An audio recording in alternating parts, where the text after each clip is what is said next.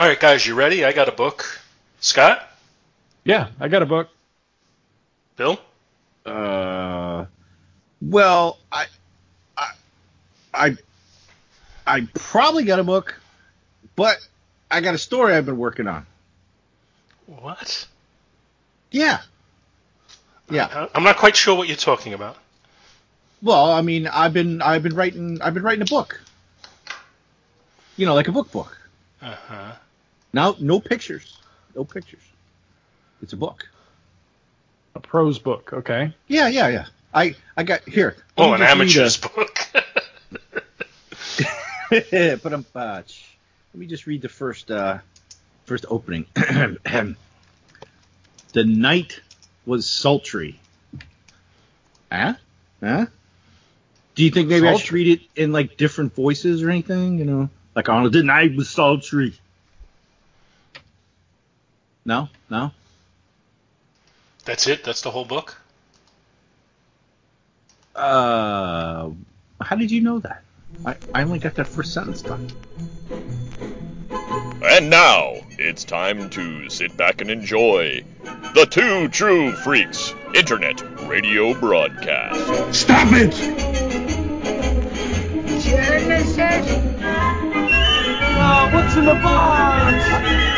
Disenfranchised by the modern comics industry, producer Paul Spataro, Dr. Bill Robinson, and Scott H. Gardner now Ply the time stream in a never ending quest to rediscover and reconnect with that unique brand of fun and excitement that can only truly be found in good old fashioned, randomly selected comic book back issues.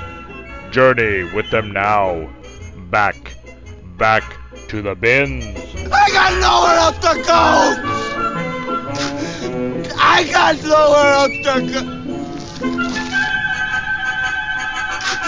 I got nothing else.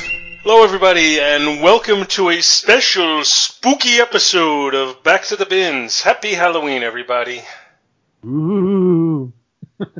It's only September. I mean, yeah, woo, woo, scary, scary.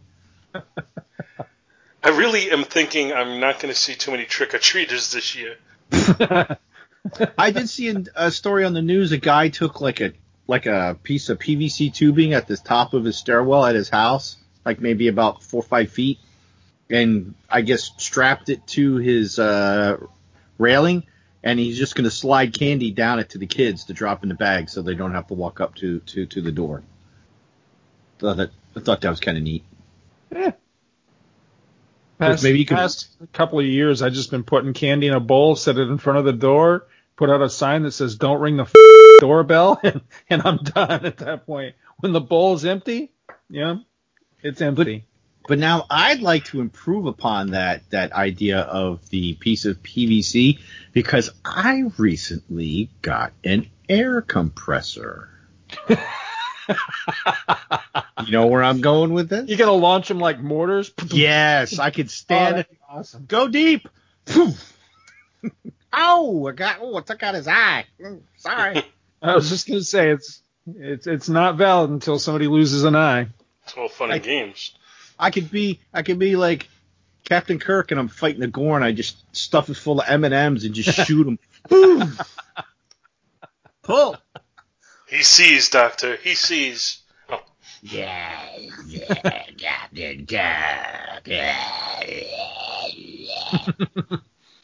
I like this idea. Make them work for it. Make them suffer a little bit. There you go. Stuff it with cotton candy. Put some for some wadding to create some pressure. Throw a bunch of candy in there. Poof. Don't run. It'll only hurt worse in the back. Poof, poof, poof. Gotta use get some Jolly Ranchers because when they fragment, it's like shrapnel. It's shrapnel. ah, yeah. Toilet paper my house, you little bastard.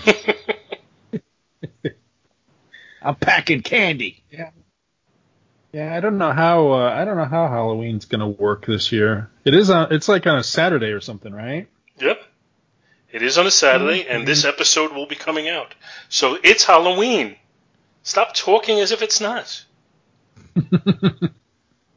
Happy Halloween. So we've got some. Uh, some So you got to say that like uh, the guy in um, uh, Halloween three, Dan O'Herlihy. O'Herlihy. He, Happy Halloween. it's funny you say that because as I was reading Paul's book, I was like, I wonder if I have any any Halloween music that I can play, you know, listen to on my headphones while I'm reading this. So I I did a search and you know, I've got all my music in um oh god, what is the thing called? iTunes something. I can't remember what it's called. It's a special program where you can access like your entire music library from anywhere. Mhm. So I did a search in there for Halloween, and it turned out I had two different versions of the theme from Halloween, and then the Happy Silver Happy Shamrock. Halloween, yeah, the Silver Shamrock one from Halloween Three. Almost time, kids, gather around the TV. Silver Shamrock, yeah, I had that one. that was it. I, you know, I know a lot of people liked that third movie, but I was not a fan. You know, I was as we were going into your book, and I'm thinking we should probably cover your book first. But as as I was going into your book, um, I was thinking oh, I'm probably going to catch hell because I'm going to have to admit I've never seen a Halloween movie. But then come to think of it, I have seen the third one because it used to play endlessly on HBO, and it's one of those things, you know, because it was HBO in the 80s. I don't think I ever saw it like start to finish, but you know, in one sitting. But I know I've seen the entire movie, and I, I specifically remember the part where like the big robot guys hold down. I think he's like a bum or something and pull his head off. I always thought Why that. were there robot guys in there? I don't understand that. Some parts of that Yeah. movie make no sense. That movie was yeah. It was I, I didn't care for it honestly, and I know, like I said, I know a lot of people really did like it. So, you know, maybe I'm in the minority on that one, but I didn't care for it. I the very first Halloween movie by John Carpenter, I actually liked a lot. The second one was very derivative and kind of just followed the same the same plot lines effectively without really having the uh, you know the deft touch on it that the first one did. Uh, but I still, you know, it was kind of just a little more of the same kind of thing. Uh, but then the third one, you know, when they changed the storyline, just didn't do it for me. There's been a lot of those movies now too. And I was then they- listening. to, uh, Yeah, they've Oh, never brought back Michael Myers in a way that I've enjoyed, to be honest with you. After the, really, you know, I guess it could have just been one and done as far as I was concerned. I was fine with the second listening. one, but uh, yeah, after that, I mean, three was okay. It was different on its own, but beyond that, I didn't see the recent remake they did with. Uh, I did. I didn't care for it, Oh, and I really? really had high expectations for it. Actually, it wasn't really a remake. Well, there was the remake that was a few years ago, and then there was uh, a, a sequel, you know, which brought back uh, Jamie Lee Curtis, and uh, you know, it was supposed to be whatever, 30 years later, 40 years later, and and it kind of, you know, discarded most of the stuff that happened after the first one. Yeah, there was a there's a really good. I, I couldn't tell you the name of the episode or what, but there was a good episode um, from the Red Letter Media guys. You know, one of their their video, uh, you know, things that they do on YouTube, where they were talking about. I don't know. I can't remember if they were talking about the whole franchise or just whatever the latest iteration, you know, the latest movie in the series was, but I was struck by all the comparisons and similarities with the Terminator franchise that you know they've they've done direct sequels, but then you know they did a movie that basically said, okay, you know we're we're going to do a sequel to you know Erase this all the movie sequels. ignore the other movies, and now it's all you know this big convoluted mess because some of the movies are referred to and other ones are not referred to, and you know so their whole continuity is all screwy. So it, it's not just Terminator that has that problem. Oh no, this now- the, the, that history of the Halloween movies is, in its own way, very similar to the Terminator movies.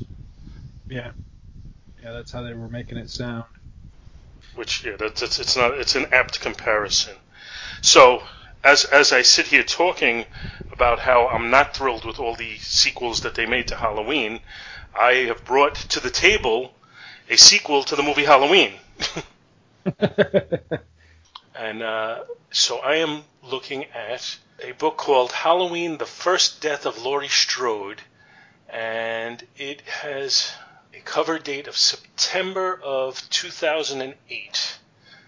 And it is written by Stefan Hutchinson, drawn by Jeff Zornow, uh, lettered by Ed Dukeshire, colored by Nick Filardi, and then there's some other names on it. And I'll be totally honest and tell you, I don't know any of those names. Nope.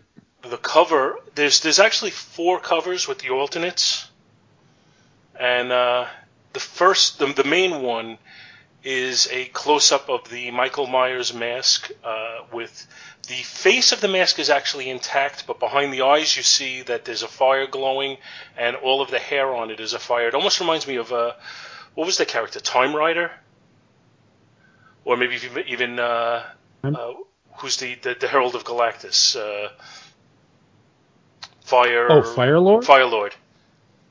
Yeah, I can kind of see that. So then there's three other alternate covers, and on the inside cover, or the yeah, the inside cover, you have uh, pictures of them, and there's one by Scott Hampton, which is kind of just a sort of a close up of Michael Myers, and he's holding a knife. It's, you know, these are all kind of poster images.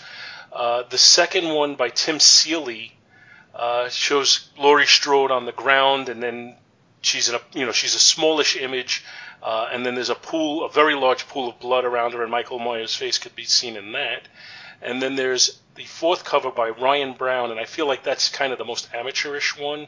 It's very sketchy looking, and you see Michael Myers' face at the top, and then uh, a body hold, you know, like the, the a torso uh, brandishing a knife and then holding a head in the other hand. And I, I kind of feel that one is the least effective of the bunch.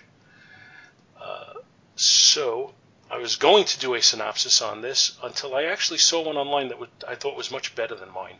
So I'm going to actually do that one. November 5th, 1978. Laurie Strode attends the funeral of her close friend Annie Brackett. She reflects upon the horror of recent days and comes to grips with the terrible truth that her older brother, she never knew she had, had come to Haddonfield to kill her. Standing next to her at the service is Sally Winters.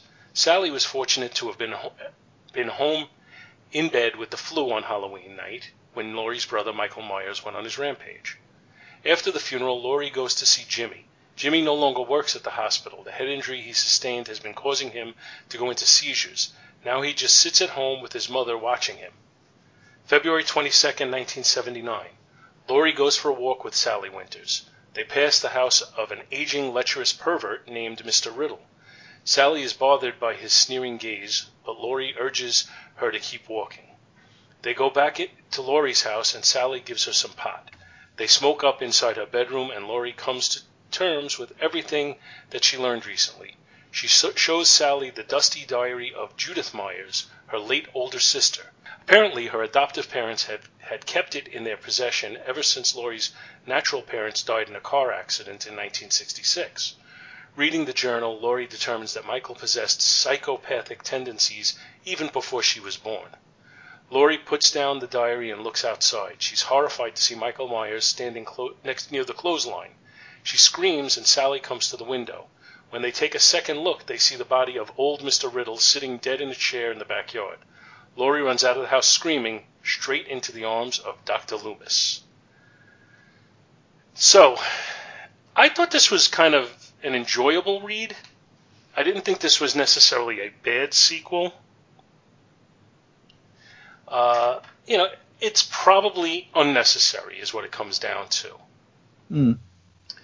Uh, but you know, as I read it through, it you know it, it moves along fairly quickly, fairly briskly, and you do wonder what's going to go on. But you know, ultimately, I kind of feel like well, it's going to be more of the same. Michael Myers is going to be the indestructible boogeyman, and somehow they're going to defeat him, and it's going to be like you know, oh, is he dead or is he alive? What's going on? If I read the other two issues of this series, um, that's what I anticipate will happen. So. I don't think we're going to get any deep character moments. I don't think we're going to get anything where it's going to really give us some insight into the characters. Uh, but if you were looking for more more of the same, I think it's fine. Um, the artwork is okay. Uh, it doesn't really grab me particularly.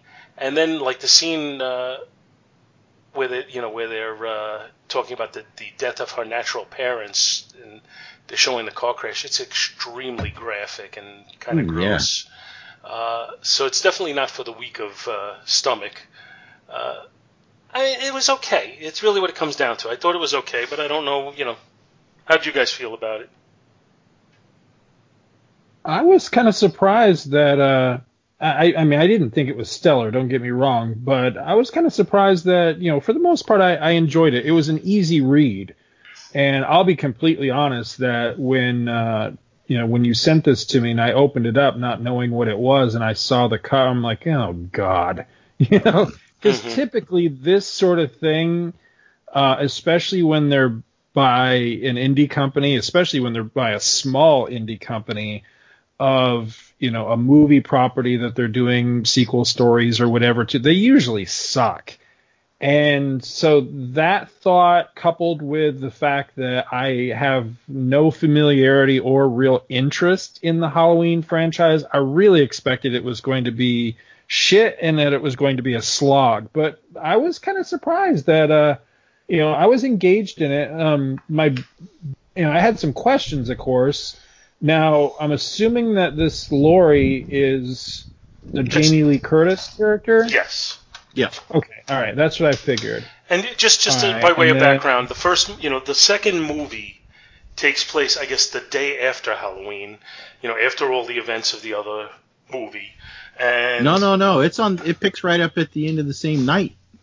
But then I think it goes into the next morning. I think you know it picks right up, No. but then no, Oh, okay. I'm- No, no, because it because uh, because people are taken to the hospital, and that's where Jimmy, who was the paramedic, who was played by I don't recall. Lance Guest, who was in I don't recall. The Last Starfighter. I don't recall. So anyway, yeah, because he's got the head injury because he slips. He goes into a room. He slips on the blood. He slips on the blood because somebody had jammed the thing in the arm and bled bled all the blood out on the floor, and he he like turns zip boom bam and cracks his head on the on the floor. He was so, the lucky one. Yeah. So the- So, So the brain damaged kid is actually Alex Rogan. yeah. Oh, Yep. Okay. And then, Okay. well, the, and the, the end of that movie, um, Loomis Donald blows Pleasance, up- who, yeah, he, he he lets you know opens up all like these gas canisters or whatever, and then Right. lights them, and there's an explosion that you know theoretically kills Michael Myers, and it burns Loomis, which is why his face looks the way it does in the comic. Exactly. And they show the scene there in in this comic where she's got her foot wrapped up, her hand wrapped up. She's in like a gown because that's when she was in a hospital and Michael's on fire. Michael was on fire in, in the hallway because at the end of Halloween one, they shot him. He fell out through the second story banister, fell on the on the floor, and he disappeared. That's right where the second movie picks up. Is they they they overlap that scene, and that's that's where it picks up and finishes that night. It's So- s- still So this same is a sequel to the second movie then. Yes. Okay. right, which takes place other- a couple days or something later because people are still. Well, it starts a couple of days, but then it goes a couple of months. oh, that's right. Yeah, because Jimmy would is Yeah. recovered at home. Yeah.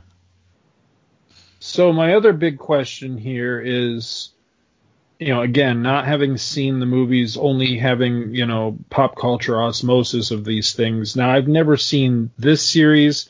I've never seen the Nightmare series. I've never seen the Jason series, and to me, those characters all kind of blend together and, and crisscross. So is Mike Myers? Is he a supernatural? Michael Myers. no, Well, he's he- right? he's Michael Wayne's Myers, World. right? Michael Myers. He is he a supernatural thing like Ultimately, Well, yes. Freddy and Jason? Ultimately, the answer to that question is yes, but they never so much come out and define exactly why. I think one of the sequels, you probably have to talk to like Luke or Jason to get really this stuff, or even Chris for that matter. Uh, but I, I think one of the sequels does have something where like there's some sort of like a witch doctor that is is involved in things. But I don't, you know, in the first two movies, they certainly never define why he's able to survive all of this stuff. Uh, one, one of the interesting things, like just as I was reading through this, uh, you know, you know, the mask that Michael Myers wears is a uh, William Shatner mask, right? Yes. Yeah, the only shot in the entire book that I thought actually looked like Shatner is after the last page. You know, we end with the cliffhanger with the doctor. It says to be continued. When you turn the page, the cover. I'm, I'm assuming these are alternate covers next to it, but the cover image for the next issue, I think that looks just like Shatner. Well, frankly, The in all the times I've seen the movie, I never thought the mask looked like William Shatner. Yeah. Well, Yeah, supposedly it's what? Isn't it Shatner but turned inside Yeah, out? it, I think it's turned inside out with like a yeah. coat of spray paint on it. yeah. Yeah. Yeah. But it's Yeah, uh, I had you know, but that. but they, there's the scene in here where the sh- the, sh- the shop owner is Collects uh, all the masks. he he throws out all the masks, and apparently he's got like 15 William Shatner masks. Everything else he's got like one of. And like that whole shelf is seventy percent off because now nobody wants to buy it. But it's after Halloween, so how are you going to sell masks anyway? Nobody wants a Halloween mask in November. At least not in this country. Have you read the other issues of this? No, I haven't. Hmm. I, I didn't. I didn't think it was horrible. I was kind of curious where it was going. You know. Oh, I think it's going to go the second issue. You know, Michael is going to show himself. Uh, Laurie's going to be in a precarious position where you think, you know, how's she going to get out of this? And then in, at the end of the third issue, because I think it's a three-issue series, it'll look like Michael is dead, but the body won't be there, and it'll be, you know, you could just hear the, the, the Halloween music at that point. Can I? I have not read anything. I don't know anything. Uh, I know nothing. I'm gonna say that Jimmy is gonna Crack be corn, king. and I don't care. Exactly. No, I, I, I think brain damage Jimmy is gonna be is the new Michael. Seriously, I bet you. Ah. I bet you. Because why would they even introduce him? I mean, yeah, they're visiting all the characters from the movies. I guess maybe to flesh things out. But wouldn't it be something if they made him the killer? The I don't think killer? I don't think that's a bad That- thought at all, actually. That would kind of explain why the mother is creepy and so like protective or whatever of Mm. him. Yeah. I don't, I don't think that's a bad thought, and you may be right. Uh, it would it would make it a little less derivative from what I was describing because I was just describing basically doing the same thing over again. Um, yeah, I, I kind of like that idea. I think I think that's pretty good, Bill. So now I'll have to go read it and find out. Yeah, that'll be Now- your that'll be your job. Now has he crossed over with with some of the other killer movies, or am, am No. I thinking? I thought Jason they did did that with Freddy. I thought they did have one where he crossed over. Mm, not that I, I, know haven't of. really followed it, so I don't know. Yeah, I thought so too, but They've had so many different reboots where, like, they had the one, what was it, Halloween H2O, where they brought back Jamie Lee Curtis to fight him and she kills him. And then they brought her back again in this new one, which is a direct sequel from the, what, Halloween 2? hmm yeah. You know. So I, they've got all, what- and then what, in like Halloween 4 and 5 and 6, wasn't he going after his niece? Some crazy shit like that. He was stuck in the bottom of a well and I don't know. Michael Myers Fulton- is stuck in the well. What was that? Lassie. What was that, Lassie? See, I full confession, I, I had a really tough time picking a book for this, and I, I actually read. I saw you actually several put it out to the to group. Yeah, I did. Yeah, I threw it I. I would have thought you would have gone with Swamp Thing. With You know, Swamp Thing book. That's that what I was thought you were going to do. That was high on my list, and we'll we'll we'll end up doing that at some point because I really want you guys to. Re- I was shocked to hear that neither of you had ever read the original Swamp Thing number one. So I we will bring that to the show at some point. But Well, we did do the first appearance of Swamp Thing, didn't we? did Did we? he appear? No, no, we did the first appearance of Man Thing. That's what it Man was. Thing, yeah. Um. Yeah. So I, I read several books trying to settle on one that I really wanted to bring, and, and one of the books that I read was uh, I, I'm not sure which company it is. Dynamite, I think, had a Freddy versus Jason versus Ash from Army of Darkness, and it was actually pretty damn good. But I figured I was already going to have enough confusion and enough questions from this issue that I didn't want to have another one where I'm just sitting there going, okay, so what is the deal with this guy and this guy and all, you know? So I just I was like, nope, I'm going to put that back on the shelf for now. Maybe maybe at some future date because it was fun and interesting, but. Like you haven't I watched say, any of the movies with Ash in it?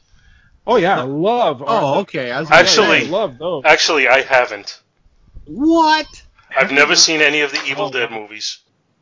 Well, you could skip the first one, and you could Yeah, probably skip the second see- one. Just go straight to Army of Darkness.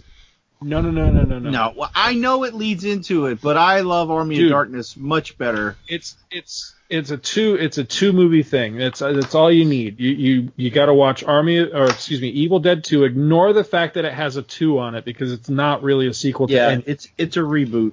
It's the It- same story as the first one, but it's done more tongue in cheek. Sam Raimi. because I I, mean- I don't like horror movies. That's why I've never seen you know the Freddy, the Jason, the Michael Myers, any of that. I just I just that's just not my genre, and and I was very shielded as a kid from that sort of shit.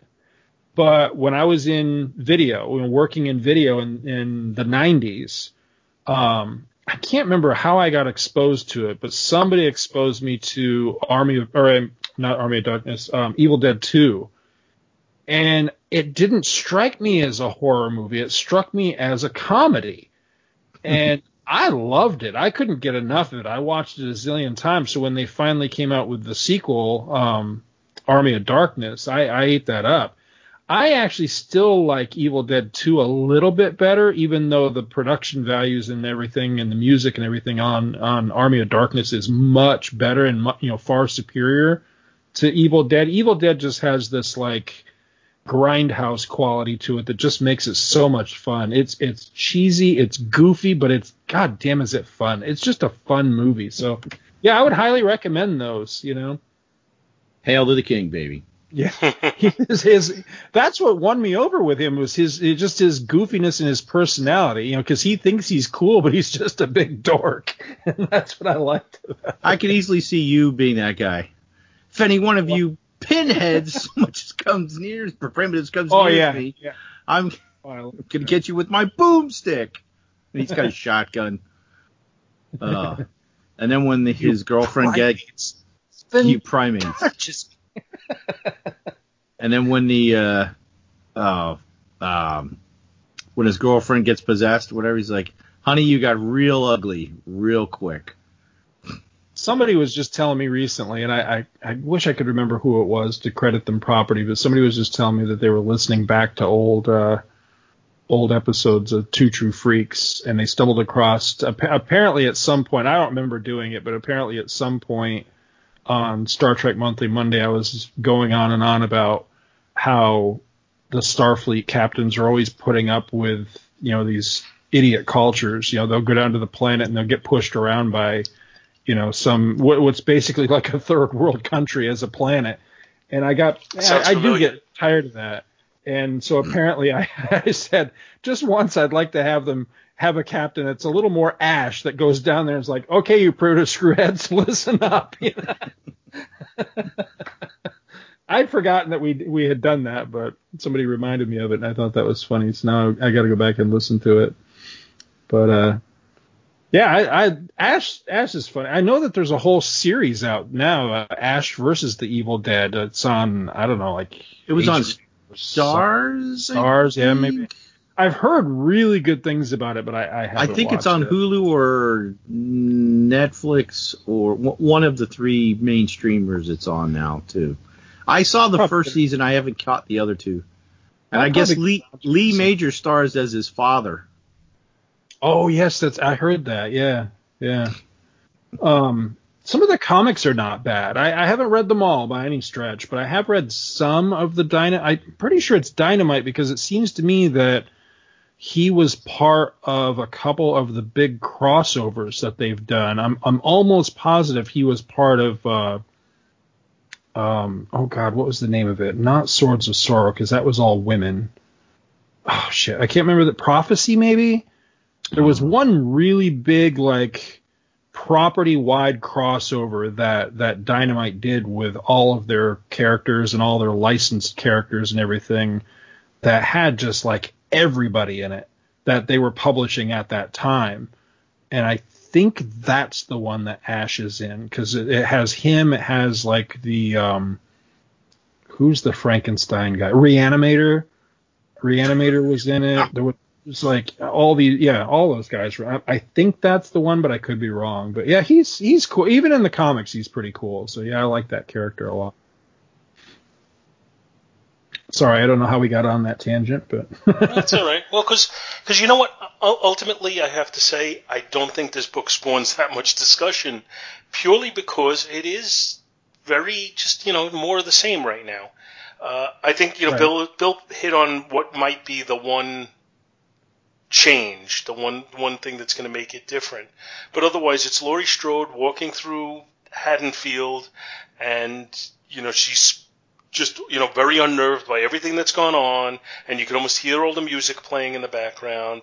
And then you know Michael Myers appears at some point, uh, and then the guy ends up dead, and we get Doctor Loomis. It is very derivative of what we've seen. Now it, it may change path uh, in issue two, as as Bill has speculated, uh, but I don't know if it's gonna or not.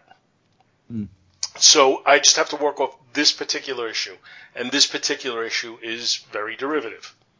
what was the actor's name that played dr loomis Donald Pleasence. Donald Pleasence. donald pleasence that's it all right i'm gonna i'm gonna risk ridicule for saying this but i never liked him there's i don't know something about him just kind of creeped me out i really don't know I, I Well, he's a creepy guy. he is I, I like him though. I, I think because I, I think of him. He's Blofeld in You Only Live Twice. He's uh, in uh, The Great Escape. He's in Escape from New York. I, I you know, he's been in a lot of movies I like Duke a of lot. New York. Hey, number one. Yeah, he's the president of the United States. With a British Oh. accent. But the only thing where I ever, I, I wouldn't say liked him, I just kind of tolerated him. But I remember him in um, in Dracula '79, the the Frank Langella one. He played the he played Mina's. Was it Mina's father? No, not Mina. Um, Really? the other one. No, not not Mina, because that's uh, Van Helsing is her father. The the other one, the one that Dracula's Lucy? role.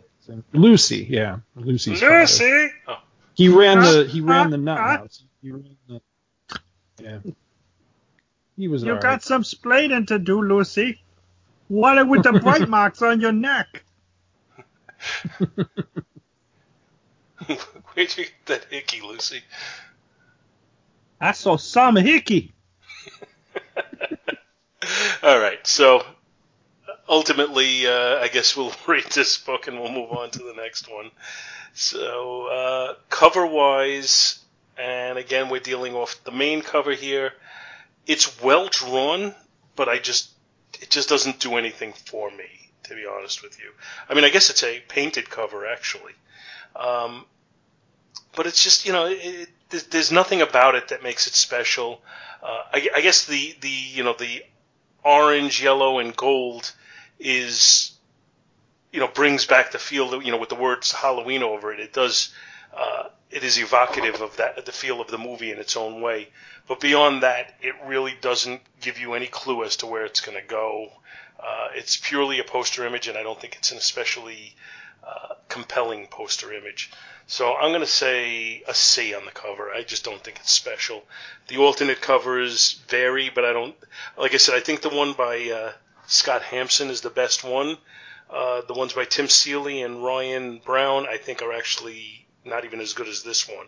So I, I like the, the Scott Hampton one the most of the bunch.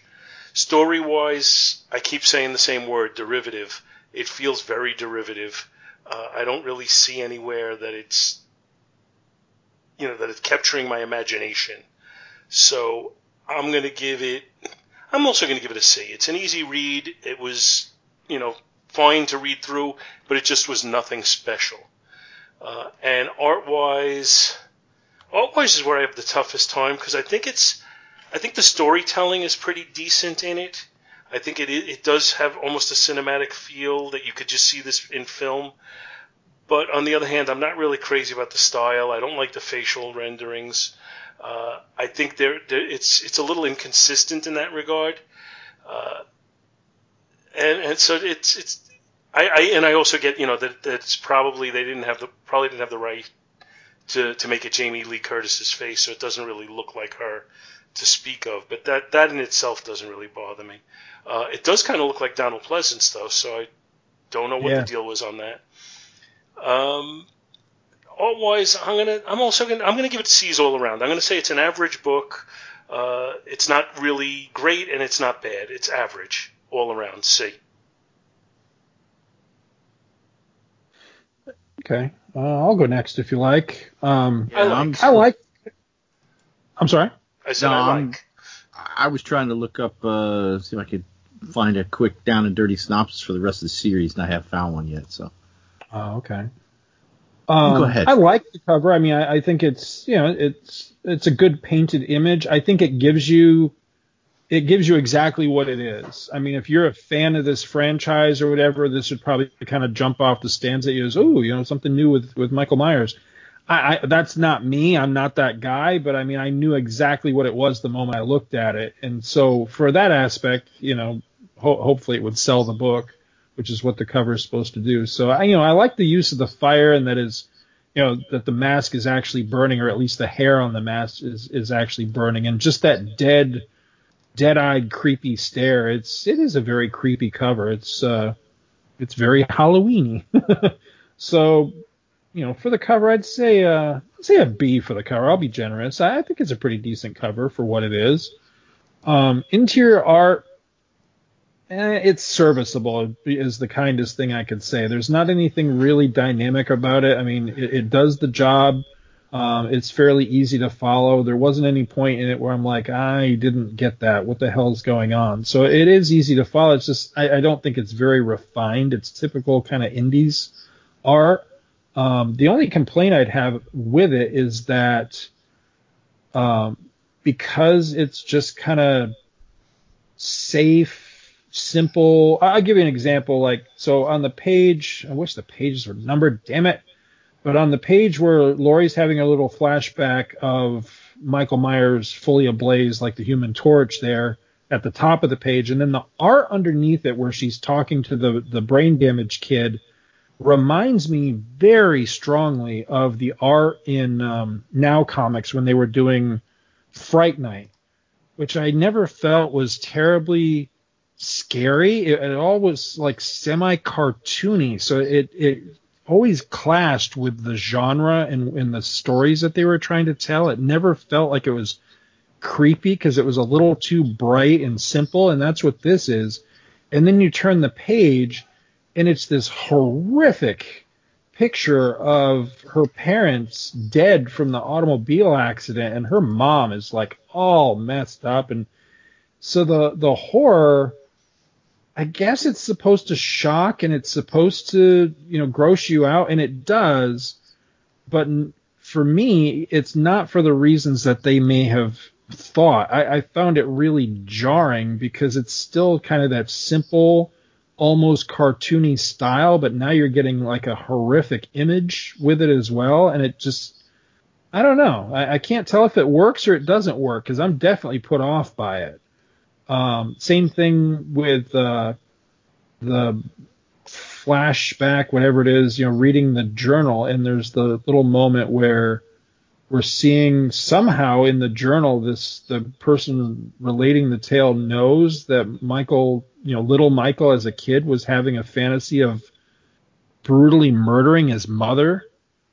I I guess. and Mhm. so that image that image is horrifying too, but again, not not in that like Walking Dead way of horrifying, but more in the in the way of, wow, this was very simple, you know, kind of almost cartoony art, and now it's doing this, and and yeah, so it's it's unsettling, um, which I guess kind of works for the tone of the book and everything. So, but overall, I, I didn't think there was anything terribly special or dynamic about it. It just kind of gets you from from place to place and and tells the story. So art wise, I'll, I'll say a C plus. I think it's a little bit better than average. Um, but I don't know, maybe something a little grittier or a little more I don't know, that would feel a little bit more like a movie or maybe even something a little more noir because you know, the images I've seen and the clips I've seen and such of at least the original Halloween always struck me as very dark, like it's a very dark movie.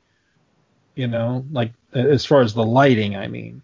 And so I, I know a lot of this takes place in the daytime, so I'm not sure how you could darken it up, but just make it feel a little more ominous around the edges type of thing. Um, but anyway, uh, and then the story, you know, the story was all right. I mean, for you know, for somebody like me coming into this with with very little knowledge or understanding of what you know the prior events had been or who the characters are, I was able to follow it pretty well, and you know, it was compelling enough to keep me you know turning the pages and be at least mildly curious where it goes from here. So I'll say a I'll say a B on the story. It was okay, and I'll give it an overall grade. I'll say a I'll say a B minus to be generous. So yeah, it was it was okay. It was a it was a lot better than I thought it was going to be because I really thought it was going to be like, ooh, this just isn't my my cup of tea. But it, it was okay.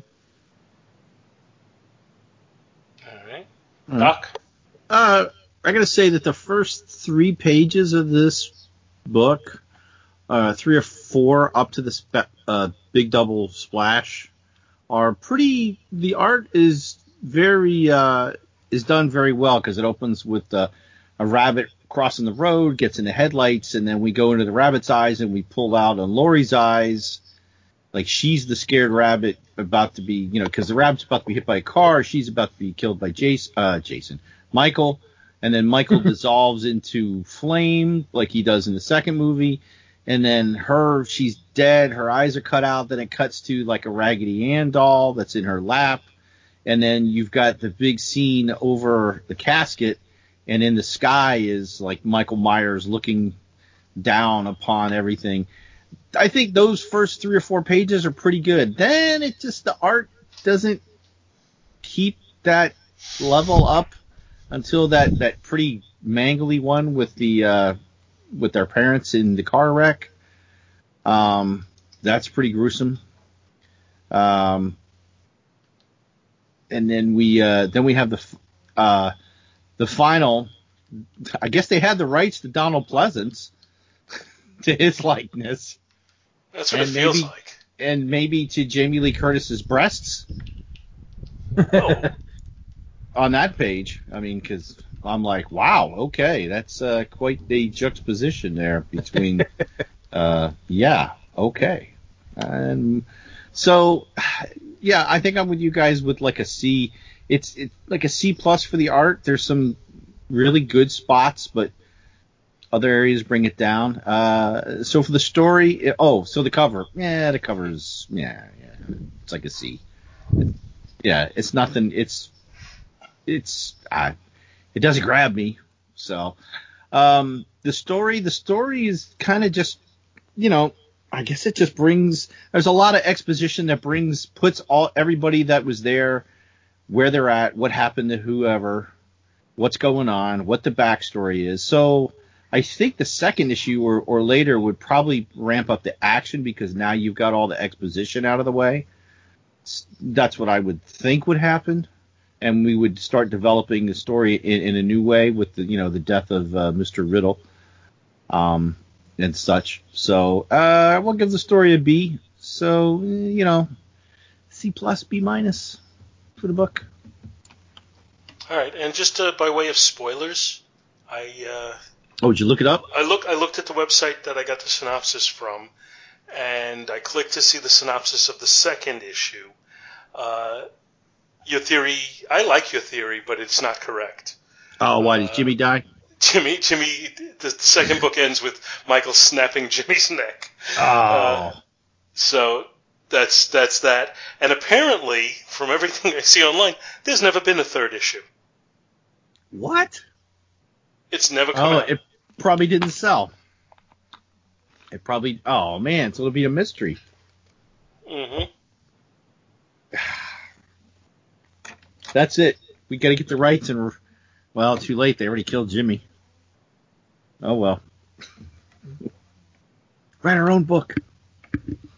Do you think it's because the that the first two issues just didn't sell, or is it because the company that was putting them out folded? I have I honestly have no idea. 'Cause I'm trying to think.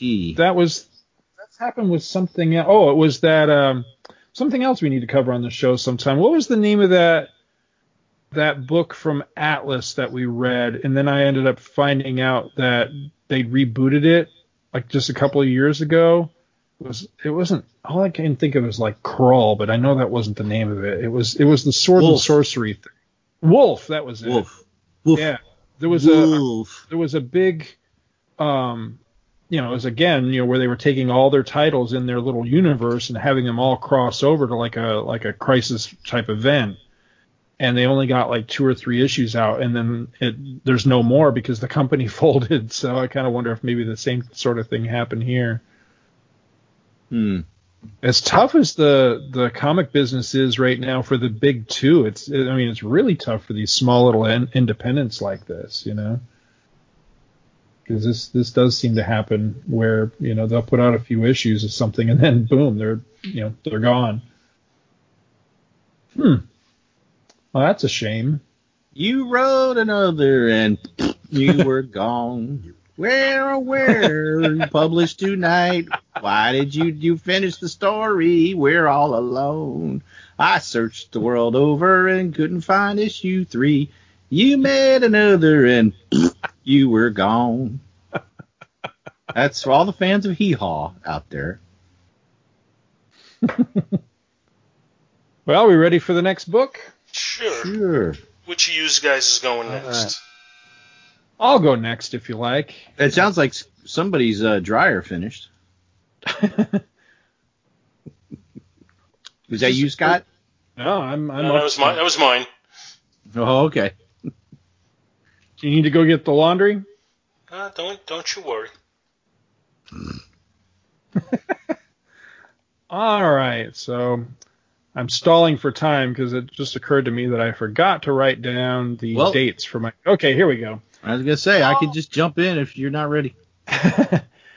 All right, so uh, for my book, we are going back to 1982, the 19, the August 1982 cover dated first issue of DC Comics Night Force.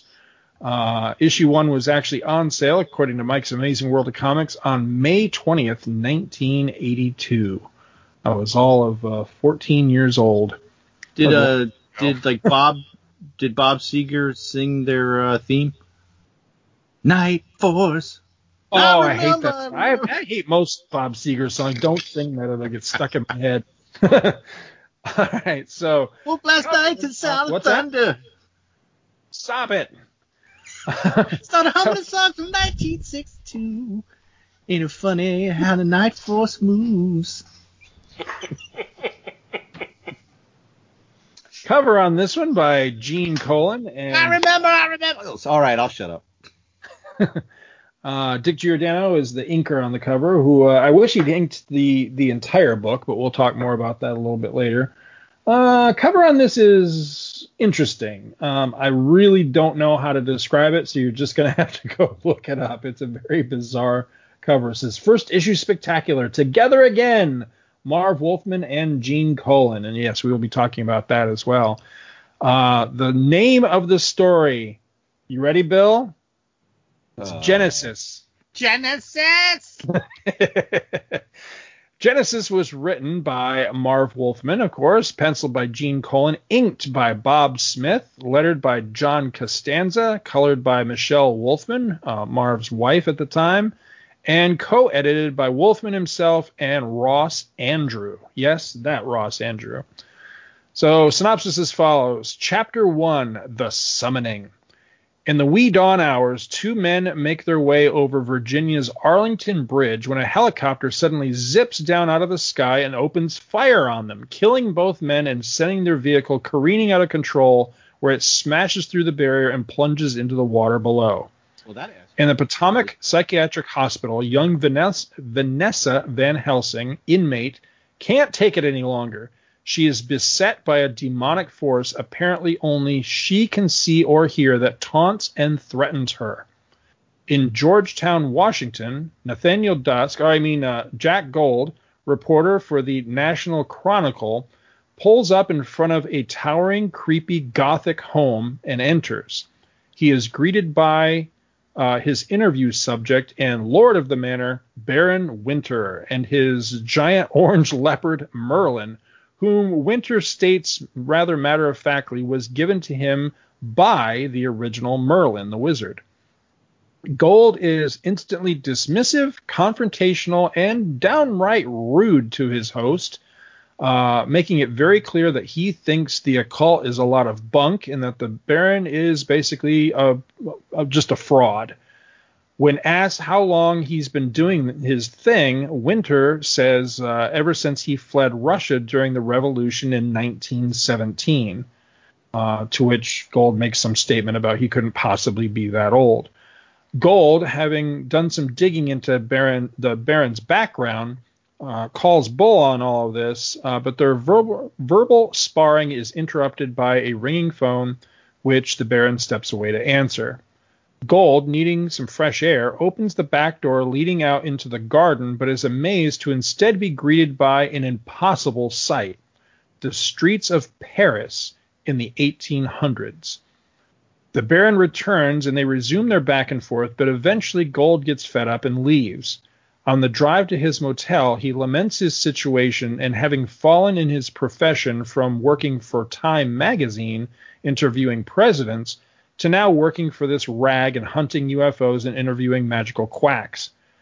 He talks uh, he talks to who is presumably his ex-wife on the phone while he changes his shirt, bemoans his alimony payments, and then later ex- inexplicably returns to Winter's home. So he apparently just went to the motel to change his shirt. Did they rip this guy off from the Night Stalker? Elsewhere, in an as yet undisclosed location, scientists host an orgy which summons murderous demonic entities on what appears to be Pennsylvania Avenue that kill a policeman.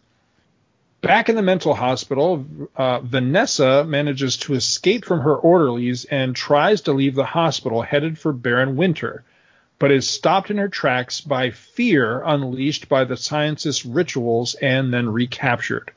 Her doctor, uh, out of treatment options, phones up the Baron, who is still engaged in verbal sparring with Jack Gold.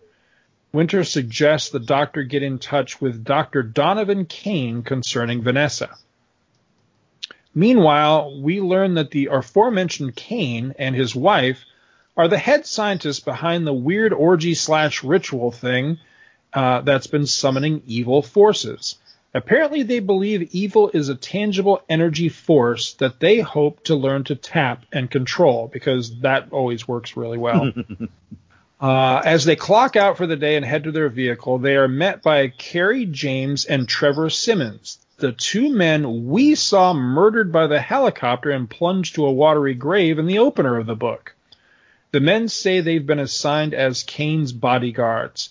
They are observed by the young red-headed woman on Kane's research team, who then phones someone and reports that Kane doesn't seem to suspect a thing. Back at the nut house, Gold arrives and meets with Vanessa's doctor about talking to the girl. She takes him right in to see the patient because that's how loony bins work. And while they talk, Donovan Kane shows up with release papers and takes the girl with him to the college where he wires her up to his tap into evil experiment to measure the energy she releases or attracts, believing her to be a psychic magnet. They begin the process again, and short moments later, yet another innocent victim is munched by demonic forces. We end with the Baron and Merlin walking the grounds of his estate, and Winter states that it begins. My players are in place. I've pulled all the correct strings, and now the rest is up to fate. Come, my friend, he says to the cat, let us await that fate together. And that's the first issue of Night Force. What did you guys think? Very strange.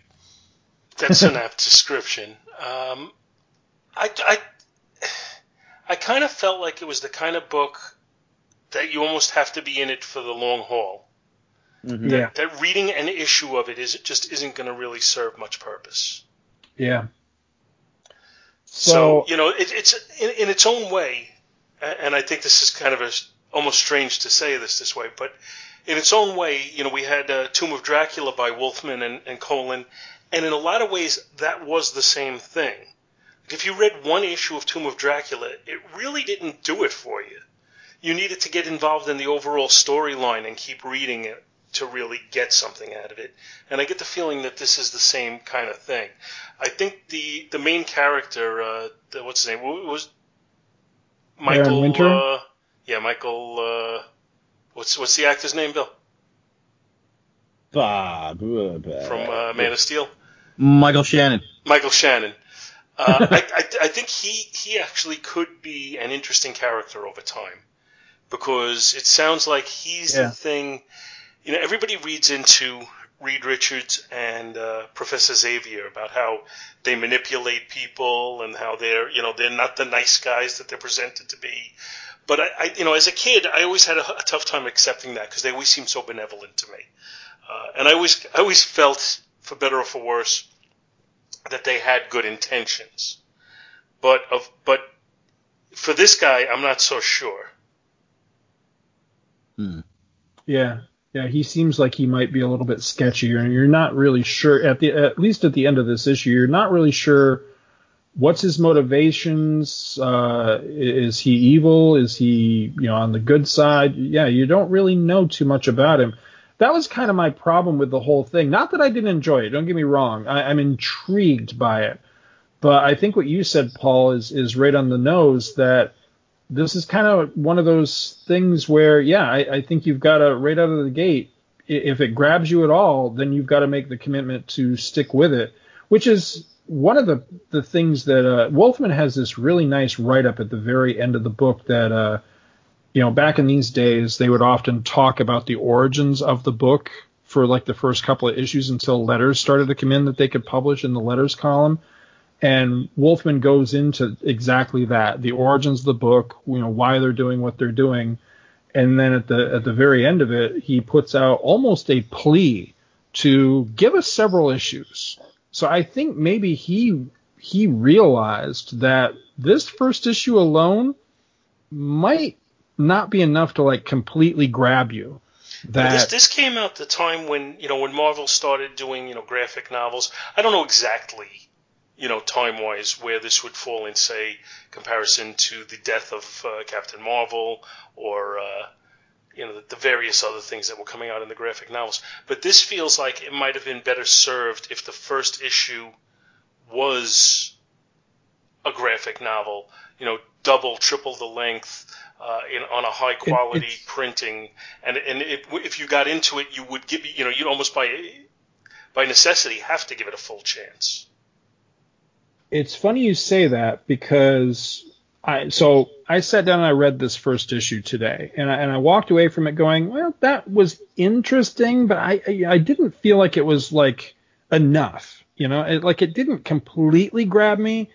I'm committed now just simply for the fact that I recently acquired the entire run and now I can sit down and, and read it, you know, start to finish.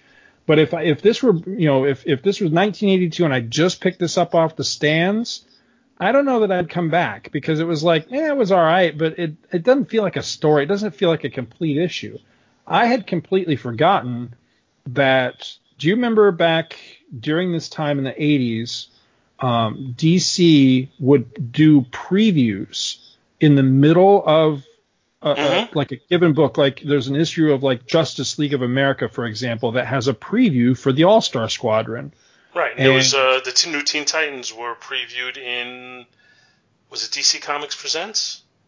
Yes, yep, number like 26 because I'm still chasing that damn issue. Um, this Night Force was actually previewed in New Teen Titans number 21, I want to say. Um, and I'd forgotten that. So I went back and looked at that because that it was a precursor to this. And I'm telling you, if they'd put those two stories together, maybe made this first issue like a first issue, you know, double sized special to kick the whole thing off, I think it would have worked so much better because the first, you know, that preview in itself is kind of the same flavor as this. It's it's not a whole story. Um, but I think if you married the two of them up, that then you have enough to where again, I, I don't know that, even the two of them together are necessarily a full story, but at least you get more of all the players. Um, particularly the Baron, because his first appearance in the preview starts with him actually, he's back in time sitting with like some king. Um, and he makes a comment about it being 600 years prior to his own time or something and then while he's sitting there conversing with this king and they're at like a it's like a jousting tournament or something he hears a phone ringing that only he can hear. And he excuses himself from the king walks through a doorway and he's back into his mansion again. And that was pretty cool and pretty intriguing Whereas in the actual first issue, all we get was that little glimpse, uh, glimpse that Gold has of Paris in the 1800s. So you, you get a little sense that something's funny about the mansion, but not not a, as big a sense as like that preview with with uh, the Baron actually able to walk through time by going through doors in his mansion. That's a pretty cool concept, and that that kind of hmm. grabbed me right there. And you realize that there's something to this guy. Um, there was another bit of intrigue with uh, an assassination attempt on Gold, and and you know just different things. So a little more insight into the characters, and there was a much better introduction to uh, to Doctor Kane, where you learn right out of the gate that that he's the guy behind these experiments and exactly what the the point of the experiments are. Whereas you don't get that. So if you went into this series just at number one, not having read that preview, I don't I don't know that you're getting enough of the story to really know or be invested at least right from the first issue in these characters. Um, it, it, it, felt very incomplete to me until I went back and read that preview issue. You know uh, which issue off the top of your head that is roughly? Uh, New New Teen Titans 21, I believe. Oh, okay. Yeah, I got that. Um, I I have not read the other issues. Like I say, I recently, you know, I've been chasing this series for years. I, you know, just out of pure curiosity, but it was one of those things where I wasn't going to pay much for it. So I've been chasing it in like the 50 cent bins. And I finally got all the issues not long ago, and it, there's only I think 14 issues. Um, I don't know a lot about it other than I'm led to believe that it got canned before it got to tell the story that that Colan and uh, and Wolfman really wanted to tell. So I'm be curious now to sit down and read it and see, you know, is it a satisfying read? Hopefully, it doesn't end on a cliffhanger or something like that. Um, I know that uh, there were like there is a Night Force Volume Two. I don't know much about it. I have like I think one issue in my collection because it was a crossover with something else, and the art was abysmal. Um, so I don't I don't know that the entire story as intended by Wolfman ever ever played out or not, but I'm curious to check it out because you know I, I got a real Tomb of Dracula vibe off this just by the the style of the writing, the characters, and of course the art, which I have to admit I think is a little bit just a little bit subpar for uh, for Colan, who I I really like. I mean, I seriously dig Gene Colan, but I don't know if it's the inks or what. But I, I felt like this this was a little lacking compared to some of his other work. Well, I'm not um, familiar with Bob but, Smith, the inker. Yeah. Uh, I did find later in Colan's career, and this is somewhat later. It's not you know much later, but as it went on, his pencils seemed to get a little looser and looser uh, to you know yeah. that, that, he would need a, a stronger inker, not so much a stronger inker who was going to apply his own uh, you know style over Colan's style, which I don't think would ever work because Colan's style is so distinctive. Uh, but a strong inker that's not going to just that's that's going to take his time to you know to clean up the image a little bit. I get the sense from this that that's kind of what's happening here is that Bob Smith may be cleaning it up to the detriment of the art because Colan, especially when he's working in dark stuff like this, has has a very surreal, wispy quality to his artwork. Because right around this same time, I mean, this is 1982 I'm pretty sure that's the exact same time that he was doing like the Phantom Zone miniseries. And that is awesome. Um, that's him and Tony DeZuniga who who you know they mesh perfectly those two. I mean they were a, a fantastic art team put together because their their styles are very complementary of one another. And I think DeZuniga really understood um, Colan's strength with the weird and the and the wispy and the creepy kind of quality to his art, especially when he was doing something that was, you know, horror or like Phantom Zone is kind of like borderline horror.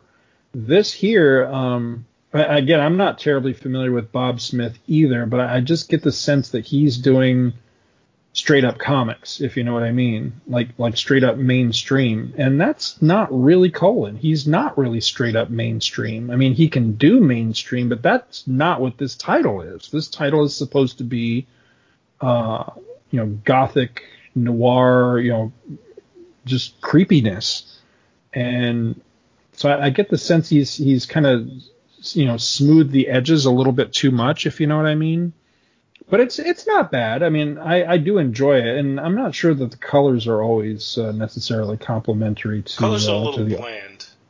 Yeah, Um, It's a little which, which bland and a bland. little Bland is fine for a uh, for a you know for a, a gothic feel, but there's a lot of yellow, despite the blandness. Uh, yeah, I, I think a little too much use of yellow in it. I, I think, but if if you look at the artwork on each page and you break it down in your mind page by page, I think the layouts are fine. Yeah. I think even the, the rough images aren't bad. I just think it, it's just not playing out as, as nicely as I expect a Colan book to. Now, just looking, uh, page seven, the very first panel, that looks like a poorly inked panel to me. It's sloppy. page The page face. seven, you said. Page seven of the story, the first panel. Yeah, That looks like a sloppily inked page, right? Uh, panel to me.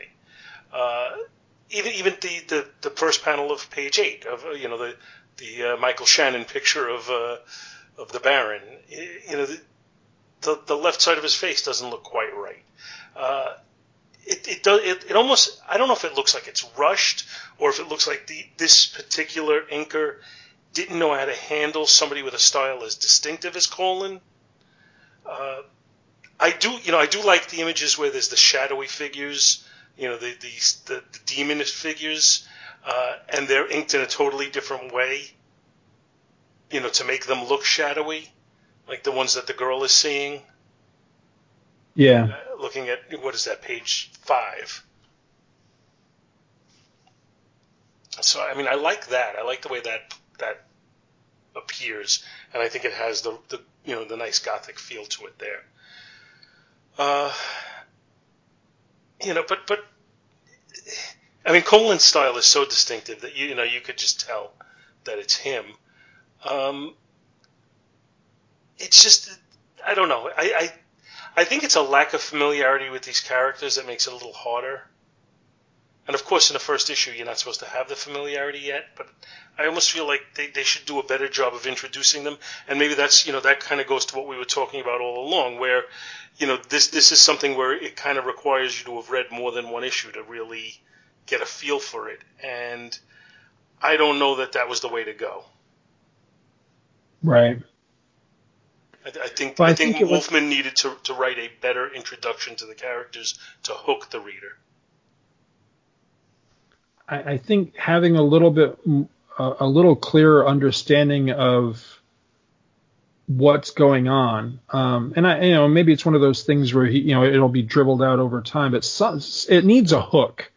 It needs a hook that I'm not sure that it has because this first issue really concentrates on getting the gang together, but you don't really understand what's the gang getting together for.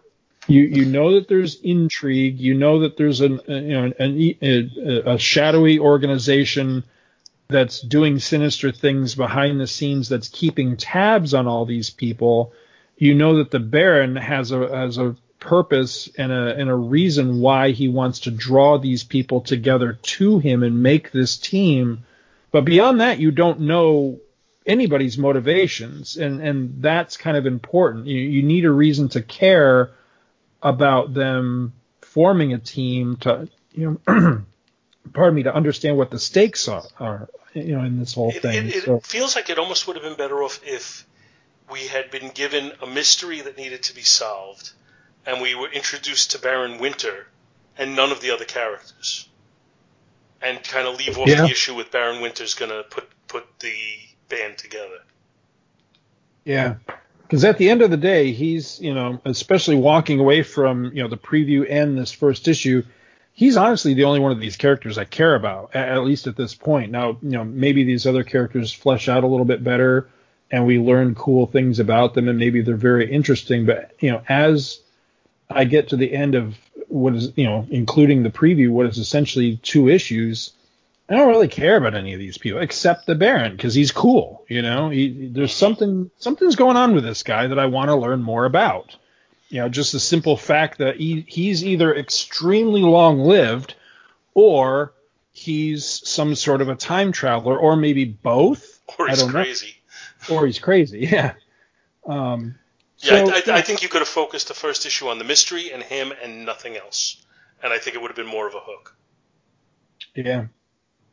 But as it is, I mean, I'm I'm intrigued enough to go forward, which you know ultimately that that always plays into our grades. You know, did we like it enough to keep going? Yeah, I'll keep going. It, it helps that I have the whole run too. You know, if if this was just something I snagged out of a 50 cent bin and didn't have any of the other issues, that might might be a different story. But um, it, was it was interesting.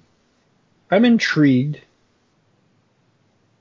Um, the only other thing I really got on this is, uh, you know, I, I made a little joke in my synopsis about Jack Gold being, uh, you know, mistaking him for uh, Nathaniel Dusk. Now, Nathaniel Dusk was not created yet; he comes along later, but they, they could be twins. now, that's a book I'm curious. Did either of you guys ever read uh, Nathaniel Dusk? I haven't. I've heard good things about it actually, but I've never read it. So good, so good. Is If- he like a detective slash vampire hunter? Not a vampire. No, he was just a. It was a detective. It was a. Uh, what do they call that? A Like film noir. Was it Oh, like Mike okay. Hammer? Yeah, yeah. Was that Gene Uh, Colan that drew it? Yes. Yep. Ah. I forget who wrote it. I can't. I, I don't think Gene wrote it. I could be wrong about that, but um, one of the things that that made that such a big deal at the time was that was the very first time that uh, I don't know if it's the very first time it ever happened in comics, but it was the very first time that DC Comics ever published art straight from the pencils. So it is not inked. Um, Colan drew it, and then it has like a I think it's watercolor, like like paint. I think it's painted over it instead of being inked, something like that. There was there was some new thing he was experimenting with art wise, and the printing process had finally gotten refined enough to where DC felt confident trying to publish it that way. And it's cool. It has a really neat look to it because it's very unique, or at least it was at the time. You know, there'd never really been anything that, that looked like that. He was And- uh, created by uh, what's it, Don McGregor and uh, Don McGregor, And that's Gene right. Yeah, yeah. It's good. There, there was actually two. There are two four issue miniseries. Um, the first one's better, uh, but they're both really good. But yeah, it's it's funny because you can find that, or at least you used to be able to. I don't. I'm not sure where it's at price wise now, but I know for years I had seen those in 50 cent bins. I don't know if you can still get it on the cheap or not, but uh, or if it's ever been reprinted. I don't know. Uh, but I'd highly recommend it. At least the first miniseries. It, it was good. I really enjoyed it, and that's that's one I've been meaning to go back and reread again one of these days. But it was good stuff. Um, this, uh, speaking of reprints, uh, I'm glad I remembered th- to mention this. This recently got collected, um, all 14 issues and the preview. So the whole story's been collected in, I, I think it's a trade, you know, like one of those big thick trades. Like an I wouldn't essential. recommend. Yeah, but no, it's not an essential though because it's in color and everything. But I wouldn't recommend it, and here's why. Um, on the modern paper, the brightness of this, um, cleaned up, you know, art wise, and, and being presented on the, the bright modern glossy paper, doesn't Oh, work for this. yeah. It looks terrible. Hunt down the single issues, buy it that way, because I, I really feel it like in this particular instance, that's the way it needs to be seen. That's the way it's meant to be seen. Sometimes these modern reprintings of, of classic stuff like this, something's lost when it gets cleaned up to the point that there's no like grit to it. It just doesn't look like classic comics anymore. It looks shitty because it's too too clean, if you know what I mean. It, it kind of points out the you know the the lacking qualities of the printing process of the day. It, it like laser focuses that. It makes it look bad. And uh, yeah, I was thumbing through that recently, and it just I was really struck by wow, I I couldn't read. I mean, no wonder kids today have a, a low opinion of some of the classic stuff like this because it looks like shit when it gets reprinted, you know, with the modern process. So yeah, if you're So- interested in so- hunt, it, hunt it down in the classic form. So what you're saying is get all the single issues? Yeah, definitely. All the single issues? Yeah. All the single issues. All the single issues. The- God, It's our man, own- you could, It's a our own version of having Beyonce here. it's like Be- Beyonce. you'll. You should see me in a gold lame dress. Hmm. I think I may No. have. oh, so are we going to rate this one Yes. Uh, all right. So before this goes any Uh, further? I do not like the cover um, for a number of reasons. I, I don't. you didn't really describe the cover. Uh, I, I don't know how to 'cause it's describe. indescribable. Okay, so it's it's got a square. It's got a white background. I mean, it's like a mostly white background. You got Night Force with a skull in the middle of the O with a force, and then you've got like you're looking at Baron Winter as if you're seeing him on a TV screen, like with lines all through his Yeah. face. And then coming from the, he's holding a platform in his hands, like his hands are raised up in front of him, chest height, and there's a platform there, and in the center of this platform is a pentagram, and in the center of the pentagram are the three other members of what I assume will become Night Force. Van Helsing's in the middle, she's on fire, and then there's like orange clouds of, of smoke coming from around her, and the platform obscuring behind the Baron, a little bit in front of him. And then to the left and the right are the other two guys, which I can't remember their names off the top of my head. and they're like kind of just standing there on the platform. One guy's going towards her, the other one's staring at us, the reader. And that's pretty much it. I find it's a rather interesting cover. oh, okay. It is Yeah. rather eye catching. It's like, oh, that's kind of different. Yeah, Go ahead. It's different. no, it's different. All right. Um, I just with the way he's holding the the little disc platform thing, coupled with the orange smoke, it makes him look like his head's detached from his body. It it, it, It, looks like two different images. It almost looks like the the plate or the platter or whatever, the platform is sitting like essentially where his neck should start. So it's almost like that's the head, and then he, he's like disembodied watching this happen. It's it's a very weird image, and then the the way it the smoke is makes him look like he has a Dracula um, collar. Well, oh yeah. Well, he does wear a cape in the book. yeah. So and- that could just be his cape. But you know Yeah. what's interesting is though is that she's the light source, and it does reflect on his face and his hands. That she's, yeah. you know, that that is. I mean, it's you know, it's not just thrown together. No, I, I'm sure some real thought went into it and everything. I just, I don't know. For me, it just, it doesn't, it doesn't really work.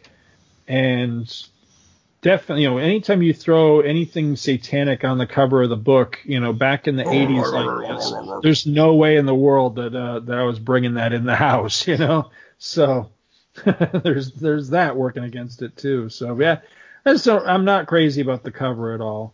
Um, I'm gonna say. Uh, uh, I think I'm actually going to go a C minus. I'm tempted to go much lower on it, but I'm going to go a C minus because it do, it doesn't sell it for me at all. It, it actually kind of puts me off from it. Like, nah, I don't think so on that. Um, interior art, I, I mean, I like it because I, I, you know, I love me some Gene Colan, but I, I just between the weird coloring that it, so much of the book is just too bright, uh, and I mean, you know, the use of colors and everything is just too bright, uh, coupled with I don't think Smith has a handle on inking Gene Colan yet.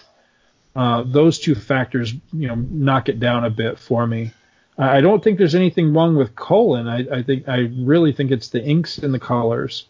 Um, so artwork, you know, art wise, I'm gonna say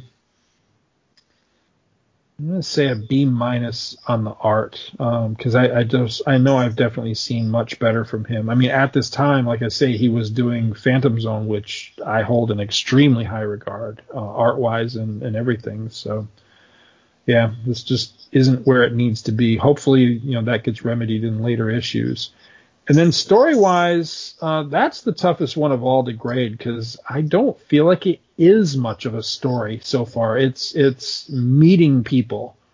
Um, it's introducing us to the characters, sort of, but not fully enough to where anybody really feels like a fully formed character yet. I don't really you, you still don't really at the end of the issue know who anybody is and exactly what their deal is. So, you know, story wise, it it kind of fails. Um, I, again, for me, the the only thing that's that's really got me intrigued enough to to want to keep going is the Baron himself. He's he's cool. Um, the rest of it's just people you know, and we need to learn more about them before we care about them if if we're going to come to care about them or even to understand why why is anybody doing what they're doing? Why should we care? Um, so on that level, I'm to say I'm to say honestly, I think a C plus. It's it's okay. Um, but if it wasn't for the cool factor of the of the Baron, this would be easily just okay. I read it and I don't think I want to read anymore type of thing. So overall grade of uh, I think I'm to give it a C plus for a grade. It's it's okay. All right. I think I'm. I think I like. Well, I, I know I like the cover more than you. Uh, I think it kind of gives the feeling of what exactly what you're uh, what you're going to get inside. I think it's I think it's fairly well drawn. I think you know it gives you that gothic feel. It shows you you know the characters a little bit. Uh, I don't know. I think it's a B cover actually. Uh, the interior art I'm not quite as high on because it. it I, I, think you're right. I think uh, Bob Smith really just didn't have a handle on how to ink Gene Colan because I think Gene Colan requires somebody who's who's going to embellish his work but not change it and uh, it's too inconsistent in the way it's inked as far as I'm concerned. So it's not bad. It just isn't as good as it could be. So I'm going to say a C plus on the uh, interior art.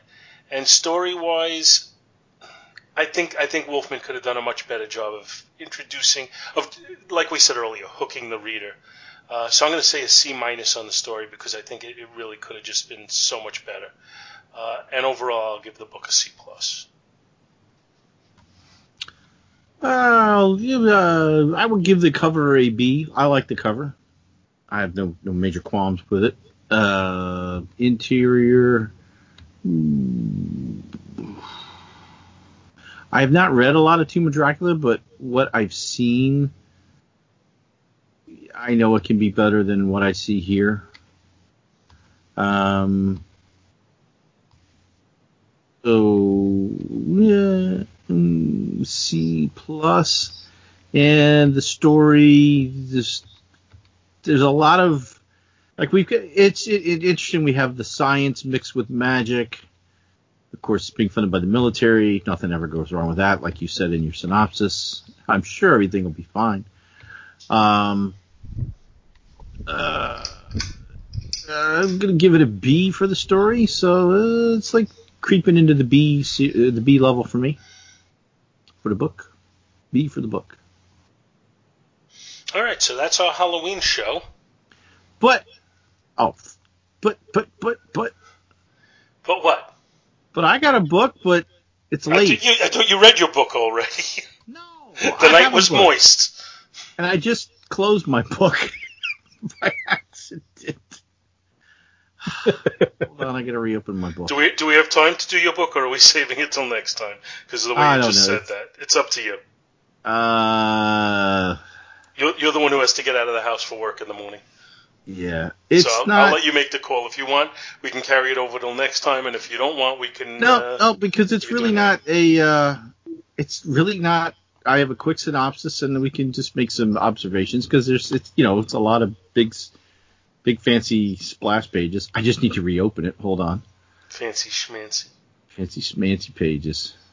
So I am bringing to the fold uh, DCeased number one, and uh, Scott was kind enough to give me what you when you brought over to help me sort the comic books. There was a um, uh, it was like a preview or something of it. It was like a free issue of it or something, or was it the number Yeah, one? I'm I not- think. So So I'm not even sure where I got it. To be honest with you, it was just something I I absorbed from somewhere. So the, the name of this book isn't DC Zombies. No, although I have a co- I have a comment on that because that's that's kind of what it is, and also with the plot. But let me read the plot. So the plot, the plot, the plot, the plot, the plot. Let me get to my plot.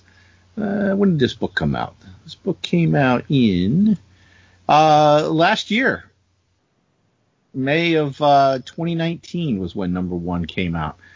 So, quick little down to uh, little quick quick blur before I do the synopsis. Uh, this this story takes this is on an alternate Earth, so it's not our Earth. Well, thank thank God because well, a lot of people die.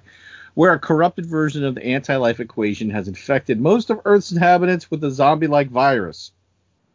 Lois Lane acts as the series narrator, de- detailing how the events took place over the course of a few weeks. So we jump into the first issue. In the oh wait, um, yeah, written by Tom Taylor, artist is Greg Capullo, penciler is Trevor Harrison, Harrison, inkers and Steph Stefano Gaudiano, it's James Heron, letters Ken Lopez, colorist Rain Beredo, and editor is Ben Abernathy. All right, the plot. In the aftermath of a battle between the Justice League and the forces of Apokolips, Darkseid leaves Earth and Batman discovers that Cyborg is being held on Apokolips. There, he is being tortured by Desaad, who reveals that the anti-life equation has been living in his cybernetic body. In order for Cyborg to survive the extraction, the Black Racer is summoned. However, this causes the equation to become corrupted, and Cyborg is sent back to Earth in order to prevent the virus from spreading. This action comes too late, however, as Darkseid is driven mad, mad, mad, I tell you, by the corruption and throws himself into Apokolips's core, destroying himself and the planet in the process. Cyborg is sent to Metropolis, where the virus latches onto the internet. See, Scott, the internet. I told you it's going to be the end of everything. And begins to infect people with a techno-organic viral version of the equation. This causes people to suffer violent transformations, turning them into a zombie-like state. Yeah, like it doesn't do that already. Superman is reunited with Lois Lane, his son Jonathan, and a visiting Damian Wayne, destroying all the screens in their apartment to prevent infection. He then later in the Batcave, the Batcomputer's firewall prevents Bruce from becoming infected, but it is too late to stop the infec- infection of both Nightwing and Red Robin. Yum. Who fight Batman while he tells Alfred to run. That's the end of uh, issue one. So, anybody here ever read the book or seen the movie Cell? Oh, I read the book Cell. Yeah. Isn't that what this plot is? You know what? I, I didn't make the connection because of all the Stephen King books that I've read, and I've read many, that Mhm. was one of the ones that I felt was the least creative. I read that on a like a plane. It was so quick, like like a plane ride for just a few hours. I burned right through it because it was just everybody gets infected by Nobody knows why. It's never really explained. It's just something that gets downloaded over the phones, and people lose their mind, lose their shit, and turn into like crazy, fast running zombies, and just beating up everything. And that's kind of what this is. Except, I mean, it is interesting that the anti-life equation infects all the devices and spreads itself. But I, you know, I, I was a little confused at first. I had to read it a few times to figure out. Okay, when they summoned the black, so they summoned the black racer to prevent because they're going to extract the equation, but they don't want Cyborg to die in the process because he might die before they can extract the whole equation, is what I gathered. So they summon the Black Racer to suspend death so that they can get everything out of him and get the whole of the rest of the equation. But in doing so, the equation gets corrupted and Darkseid goes nuts, uses Omega beams inside the core of the planet, blows up Apokolips. And then, but uh, Desaad tries to beam Cyborg away, which then just dooms the Earth to, you know, a lot of bad stuff. So, have either of you read this or known anything about this prior to this? I had heard about this one a while ago, and I had heard people really talking it up, and I had thought I would seek it out at some point. Uh, Well, but now I- having, I just read the, you know, I hadn't read anything, and now because you picked this today, I read it today, and I gotta say, I'm I'm not as intrigued by it as I thought I would be based upon the advanced buzz that I heard. Yeah, it was all. When I first saw it, I just kind of rolled my eyes and I was like, "Really, DCeased." This is Somebody had like, told me is- about it, and and I said, so it's DC's version of, version of Marvel Zombies. Yeah. And the person who told me about it said, yes, but it's better done than Marvel Zombies. And I'm not so sure it is, at least based on the first issue. I thought Marvel Zombies was a nice, comfortable read, you know, comfortable read about zombies, but still a comfortable read. This just kind of felt, I don't know, this felt like it plotted a little. Uh, I- I don't know about plotted. I haven't read beyond this. Um, at some points it seems like the I when they get to Apokolips, the art kind of changes. Well, there's two different artists that are credited with the book. Oh, okay. Right, so I, I think that's the point. And yeah, the art on Apokolips, I think, Is- is at least from my viewing of it, is vastly inferior to the other art. Yes, I oh, I would agree. And uh, the opening splash where Superman's punching Darkseid in the jaw. You know, at first I was kind of like, well, I don't know if I really like the like the physique on Superman, but then I, the more I look at it, I think, well, it's more like a Christopher Reeve type physique, more thin, streamlined, and not barrel chested. Although his hips are kind of, he's kind of hippie. Well, he's kind of his hips are kind of turned strange. Like Yeah. his lower body looks like it's facing directly towards Darkseid, while while his upper Well, his body, upper is, body- is askew. Yeah. And then this this is like an alternate Earth, I guess, which is why Wonder Woman's outfit's a little bit different than we're no, no, used to seeing. But it, I like it's it's a pretty cool outfit. I like that uh, she's got the cape, which I don't really remember her having a cape a lot. Do you? Once in a while, but not Yeah. not a uh, not consistently. But there's some nice little touches, like you know they've got the lasso on him to compel him to tell, tell the truth, but he just takes it off and he's like, "Yeah, I'm done here. I don't need to come back. I got what I came for. Bye, bye bye." This was all a distraction, basically, just so he could um, whisk Cyborg away. And there's a nice little exchange between, you know, Batman's like, Victor's, you know, Vic's not not on the planet, and and you know they're like, well, how do you know that? Well, because I have a tracker on him, and they're and the, the, this is the the same Batman that you know, kind of like in the past uh, on our Earth, you know, had the the stuff that Ra's al Ghul co-opted to uh, to take down the Justice League. You know, he's got contingency plans. He doesn't trust anybody. And then they asked him, they're like, you know, do you have a tracker on Superman? And he pauses and says, no. so, yeah, but then when we jump to Apokolips, I do not like the art. It's not even. I don't want to even say that it's a. It's an homage to Kirby because it just doesn't. I don't like it. It's. I don't know. Maybe it's different. I don't like things that are different. Um, Yeah, I, I'm not real keen. I mean, at at first I kind of thought, oh well, that's interesting. You're infecting through the internet, but I'm like, no, wait a minute. Yeah, that's right. I read that in that Stephen King book. So this isn't as you know inventive as I thought. But then again, everything can't be new. It doesn't have Uh, to be new, but it should be. I don't know.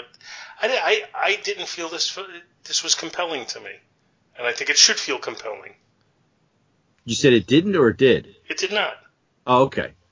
I it's got moments, but not enough for to keep me like uh Superman says he hears he hears screaming and then he goes out and says the world is screaming and then he th- he thinks of uh he sees what's going on and and, and he runs to Lois and his son and uh saves them.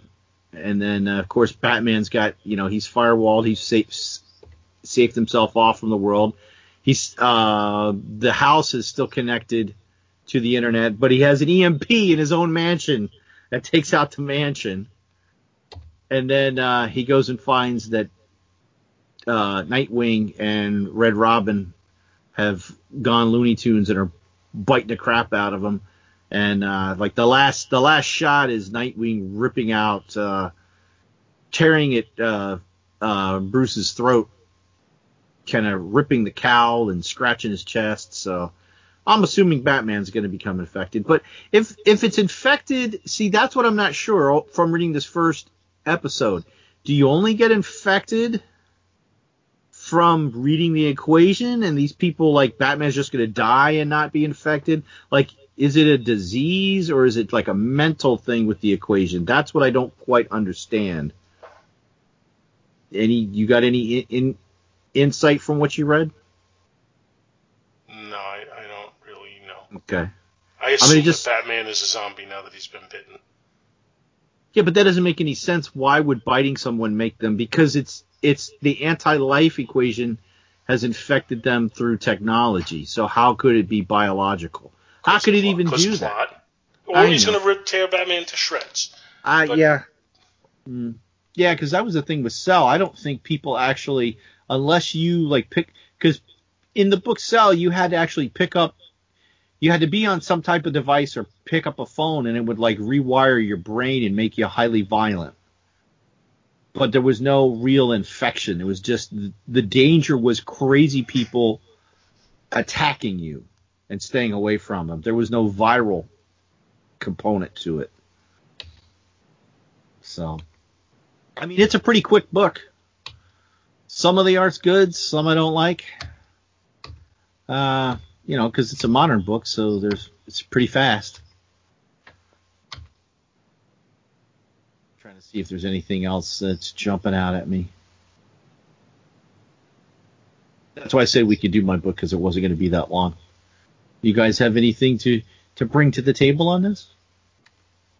How much was this? Uh, much. oh, I'm sure it was uh, 4.99.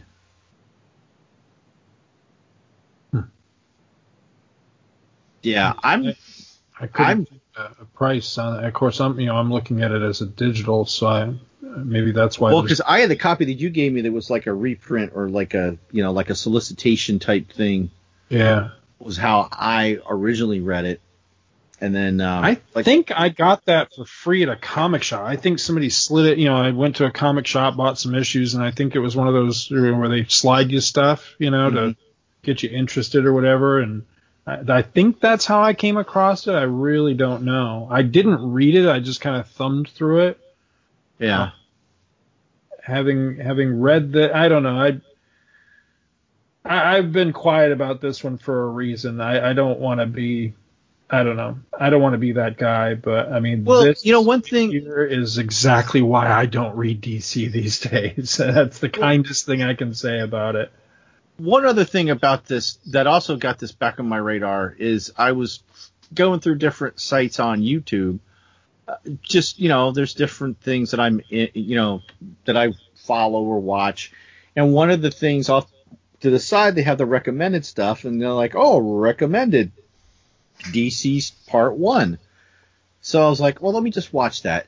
I watched this guy's YouTube video, and I don't see Now, I'm not one that's, you know, pro big companies, you know, like stick it to the man, you know, or just, yeah, let's just stick it to the big. co- But at the same time, I'm not, you know, for them or against them, what, whatever. They serve a purpose, but I can't see it, it, with the things that YouTube has supposedly been cracking down on. I can't see how things like this have gotten past them.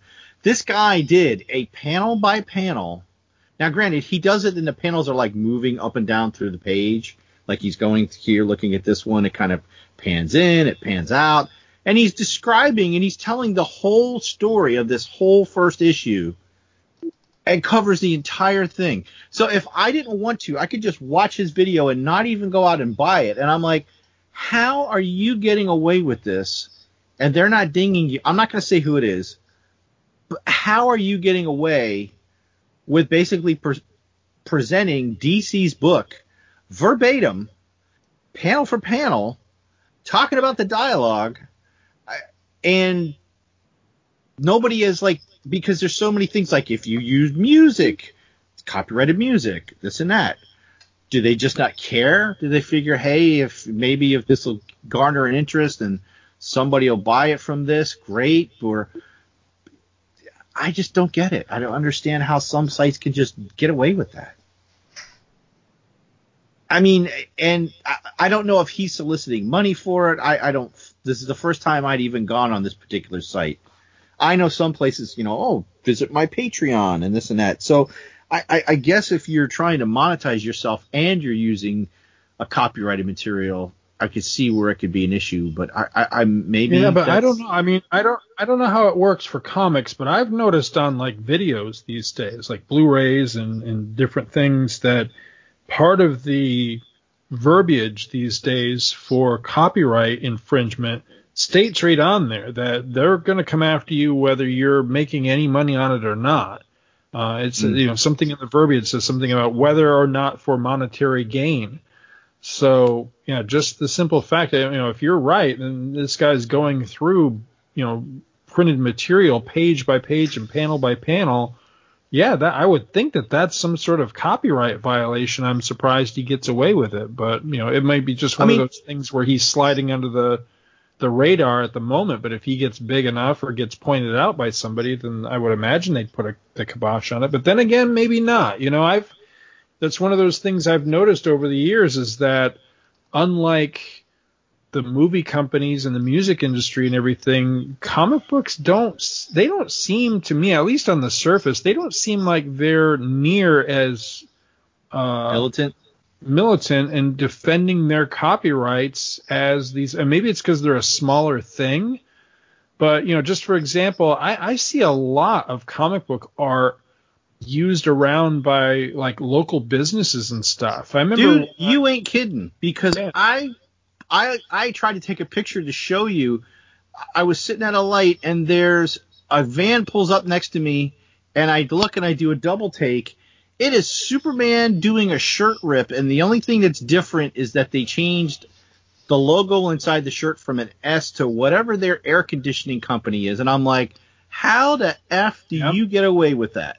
There was a gym when we lived over um where was that? Oh, that was when we lived in Georgia. When we lived in Georgia, a couple of towns away from us, there was a gym that was super something gym. I can't remember what the name of it was now.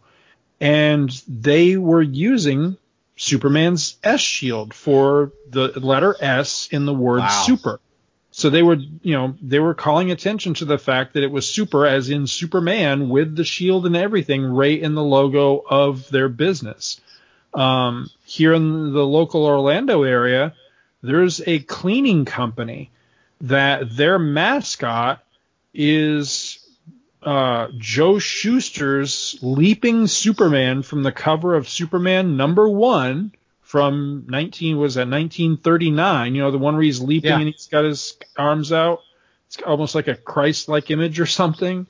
It's that just recolored. I, I think he's like green and white or something. Has he got a bucket and a mop in his hand? something yeah something like that or a vacuum cleaner or something like that and then there's a I don't even know what the hell they sell. There's right near this little diner that we like. There's another sign. I almost took a picture of it the other day and put it up on social media, and then I just didn't. Um, but they have uh, a 90s Superman um, on the sign for their business, and I think the only thing that's different is uh, he's a, the blue is a little bit darker, and he has a different letter on his chest. I think instead of an S, it's an H or something like that. Mm. Um, I was going to take a picture of it and see if anybody could identify the art, you know, the original artist that this is aped from, because it's a classic '90s uh, art. I just I can't think of who it is, but every time I see it, I'm like, oh, I got to slap that up on on Facebook well, and see if. I it, mean, the art you know, I saw, it is the same art. It's just the letter is doctored. It's not. It's not even like Yeah. redrawn. It's the same art. Yeah, I see it a lot, especially with DC stuff. I, I see it an awful lot these days. I, I don't, I don't see it as much as I used to with uh, with like Marvel or even you know Disney, because now with Marvel being owned by Disney, I'm sure a lot of places are much more fearful of those mouse lawyers, you know. But it doesn't seem to be the case with DC stuff. I see it ripped off left and right all over the place. Mm. So I don't know. And just the fact that they don't seem as uh, you know defensive when it comes to you know all the online stuff. You know the movie industry they'll crack right down on you if they, they catch you downloading movies or even TV shows and stuff. You know I, I, in the past when I used to do a lot more downloading, um, I, I'd gotten a couple of cease and desists. Uh, you know, from the movie industry, or, or you know, even like tele, because I didn't realize you couldn't download television shows. That to me is stupid. If something's free over the air, as it was back then, 'cause I, I'm trying to remember what it what what show it was I was downloading. Um, and I got a cease and desist for a TV show. I'm like, it just aired like yesterday, you know. But yeah, the, you can't do that.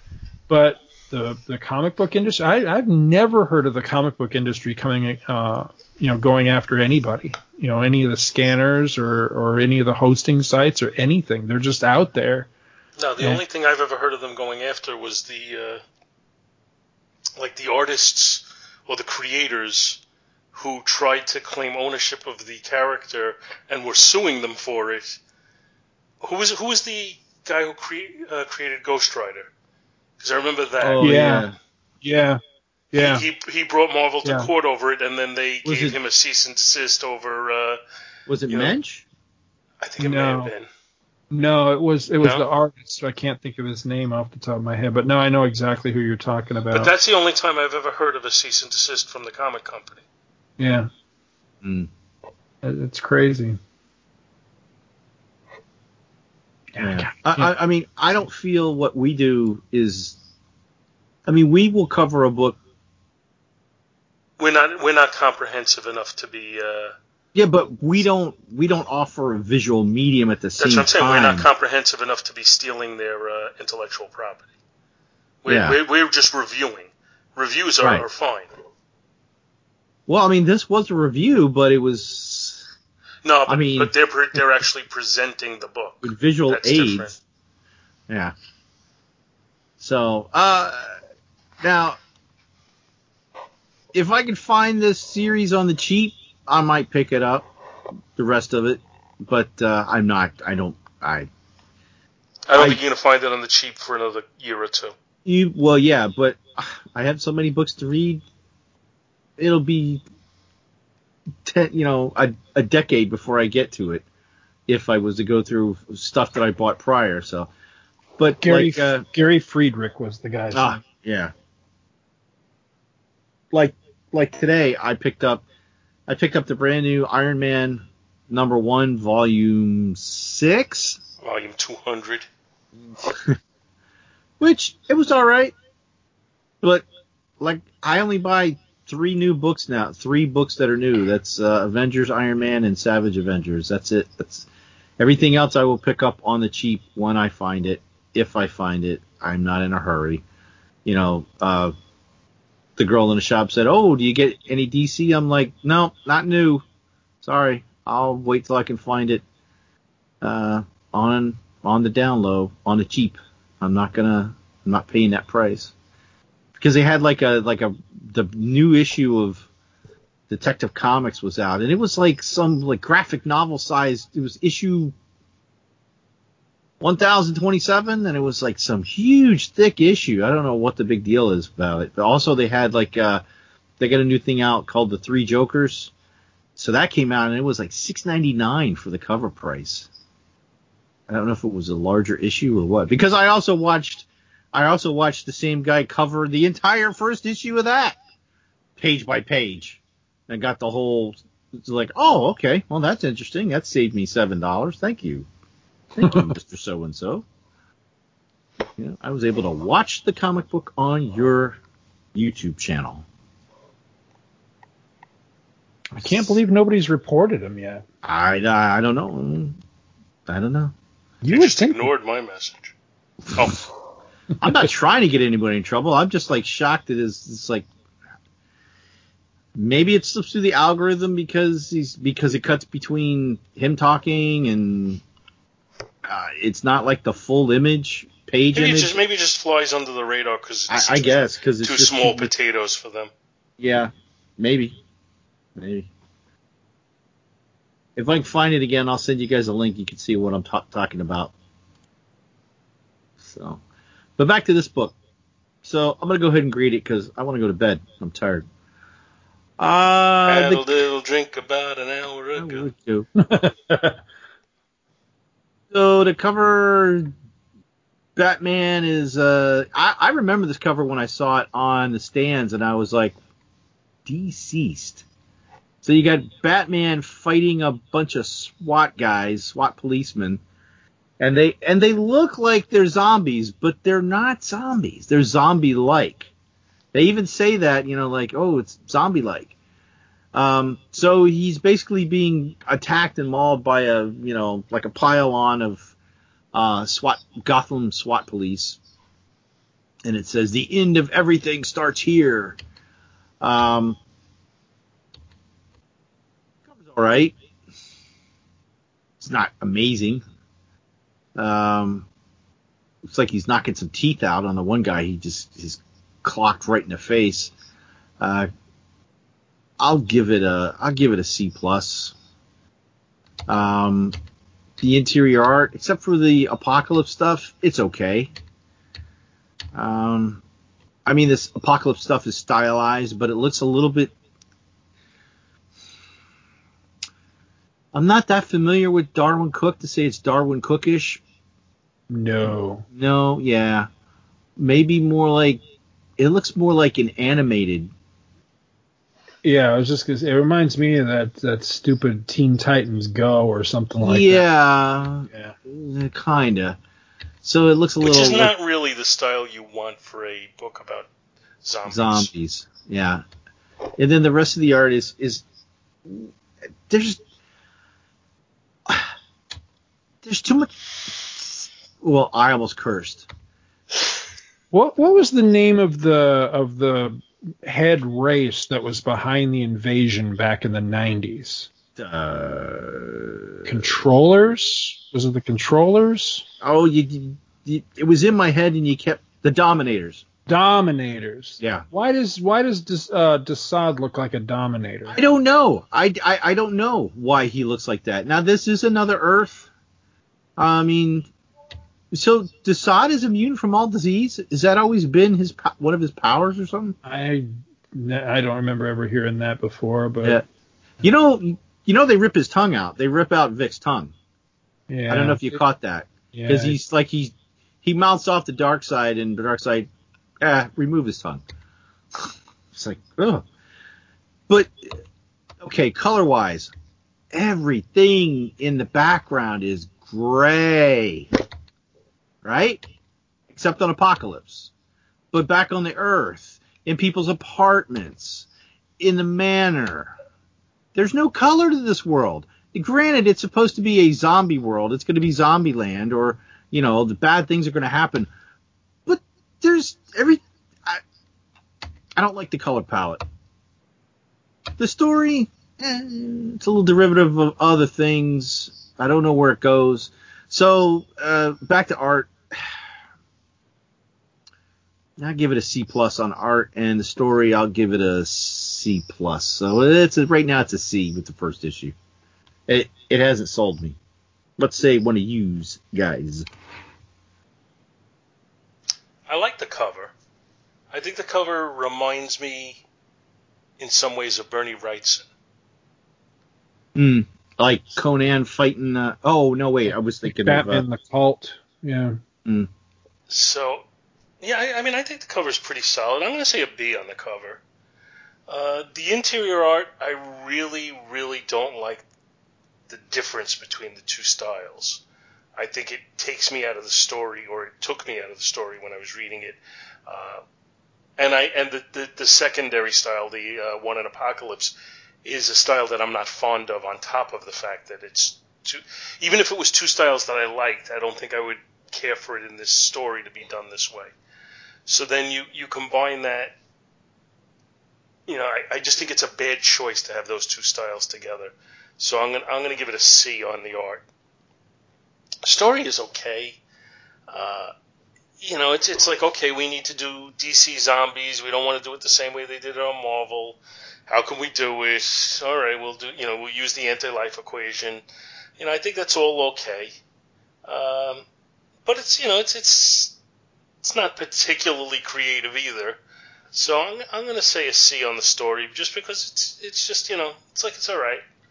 And I'll give the book a, a C plus uh, because the uh, cover buoys it a little bit.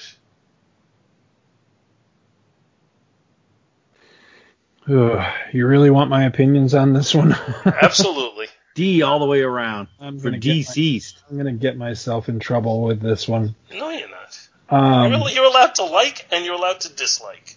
no, I'm really not. That's the problem with the internet these days. But uh, Fuck the internet. There, I said it.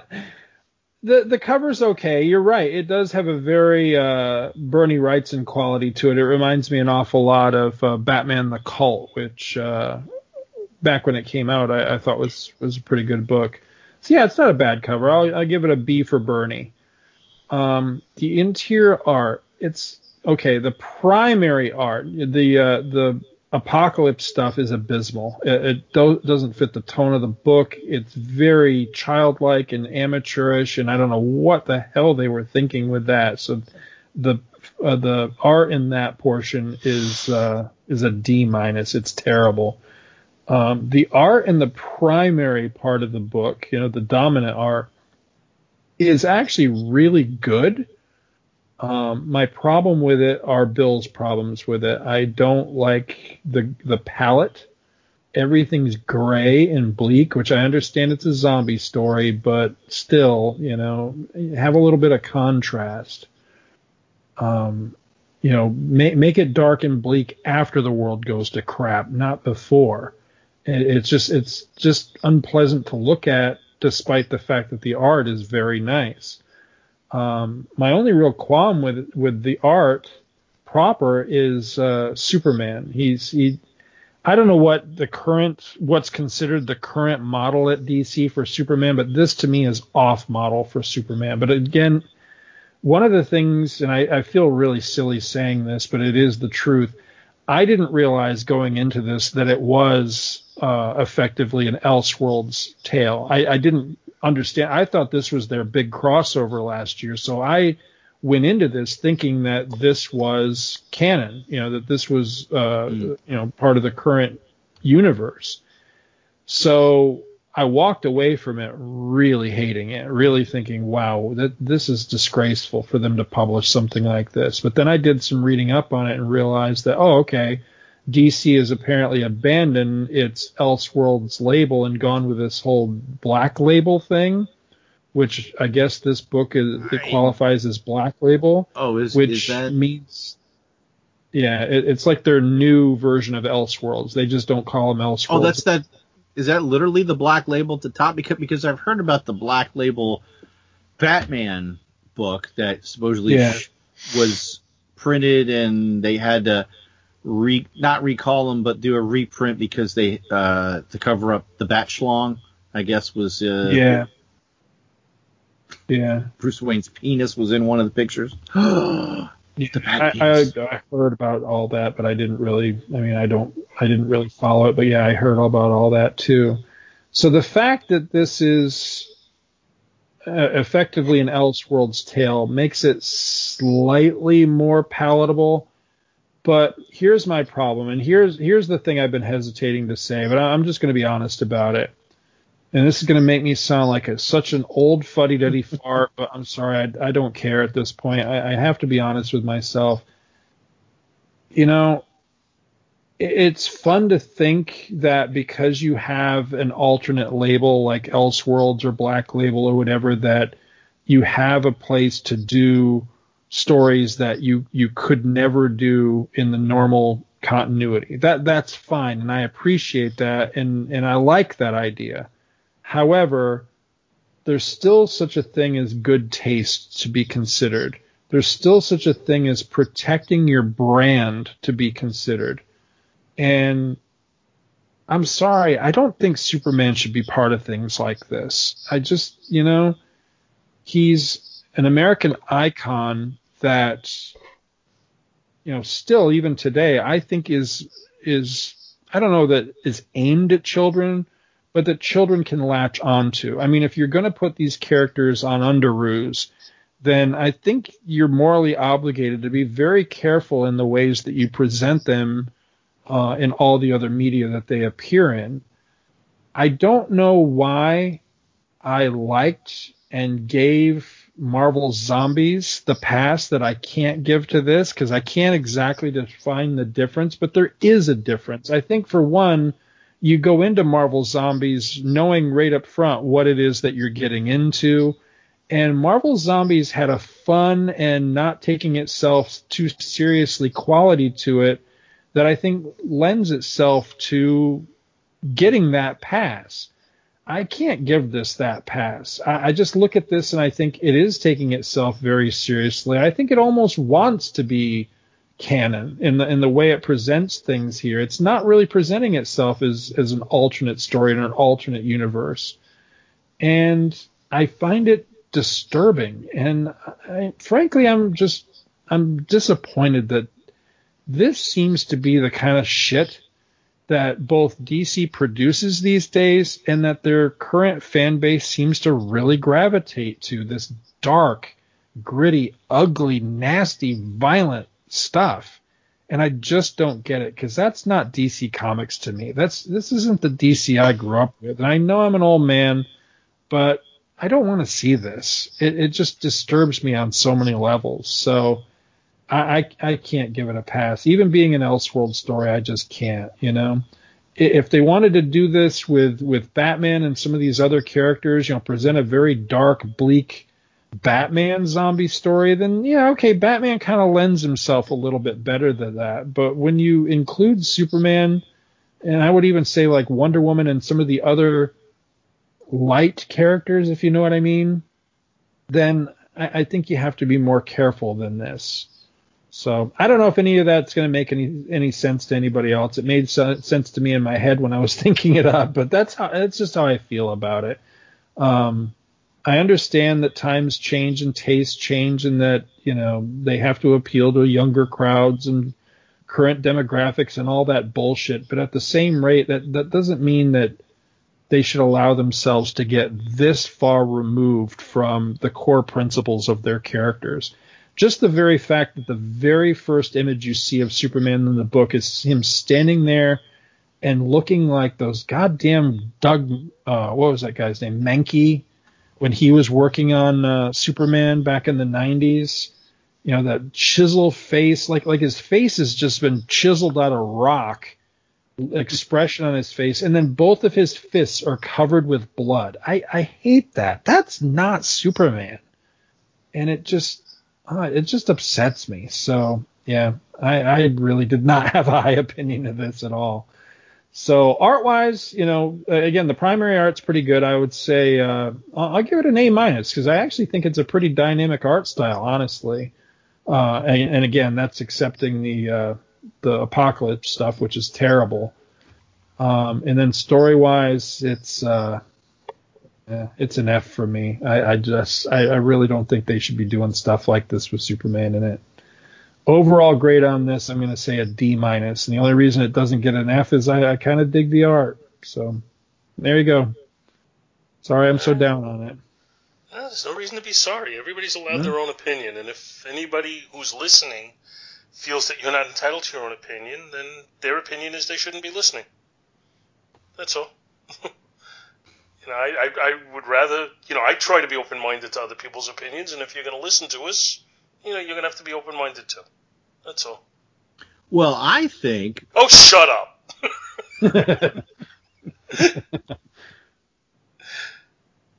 but you know what I mean. I, I, isn't that the whole point of this show? Is that we were allowed to give our opinions?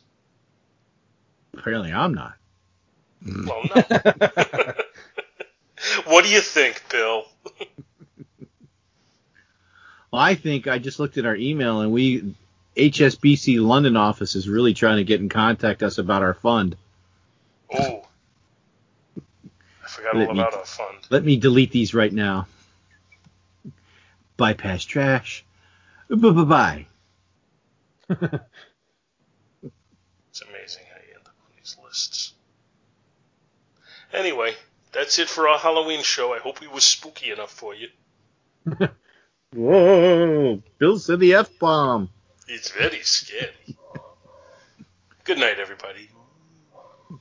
Ooh. The night was sultry. Thank you so much for listening to our show, and we hope you'll continue to join us each and every week for more good old fashioned comic book back issue awesomeness. You can contact Back to the Bins to leave feedback, comments, questions, suggestions, and criticisms via email at bins at twotruefreaks.com or by joining the Back to the Bins group on Facebook. Back to the Bins is a proud affiliate of the Two True Freaks Internet Radio Network, which you may find at www.twotruefreaks.com. Two True Freaks is a registered trademark of DiManzo Corps of Milan, Italy. All rights reserved.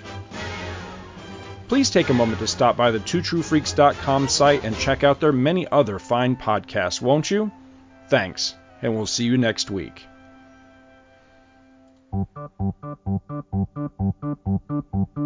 Happy, happy Halloween,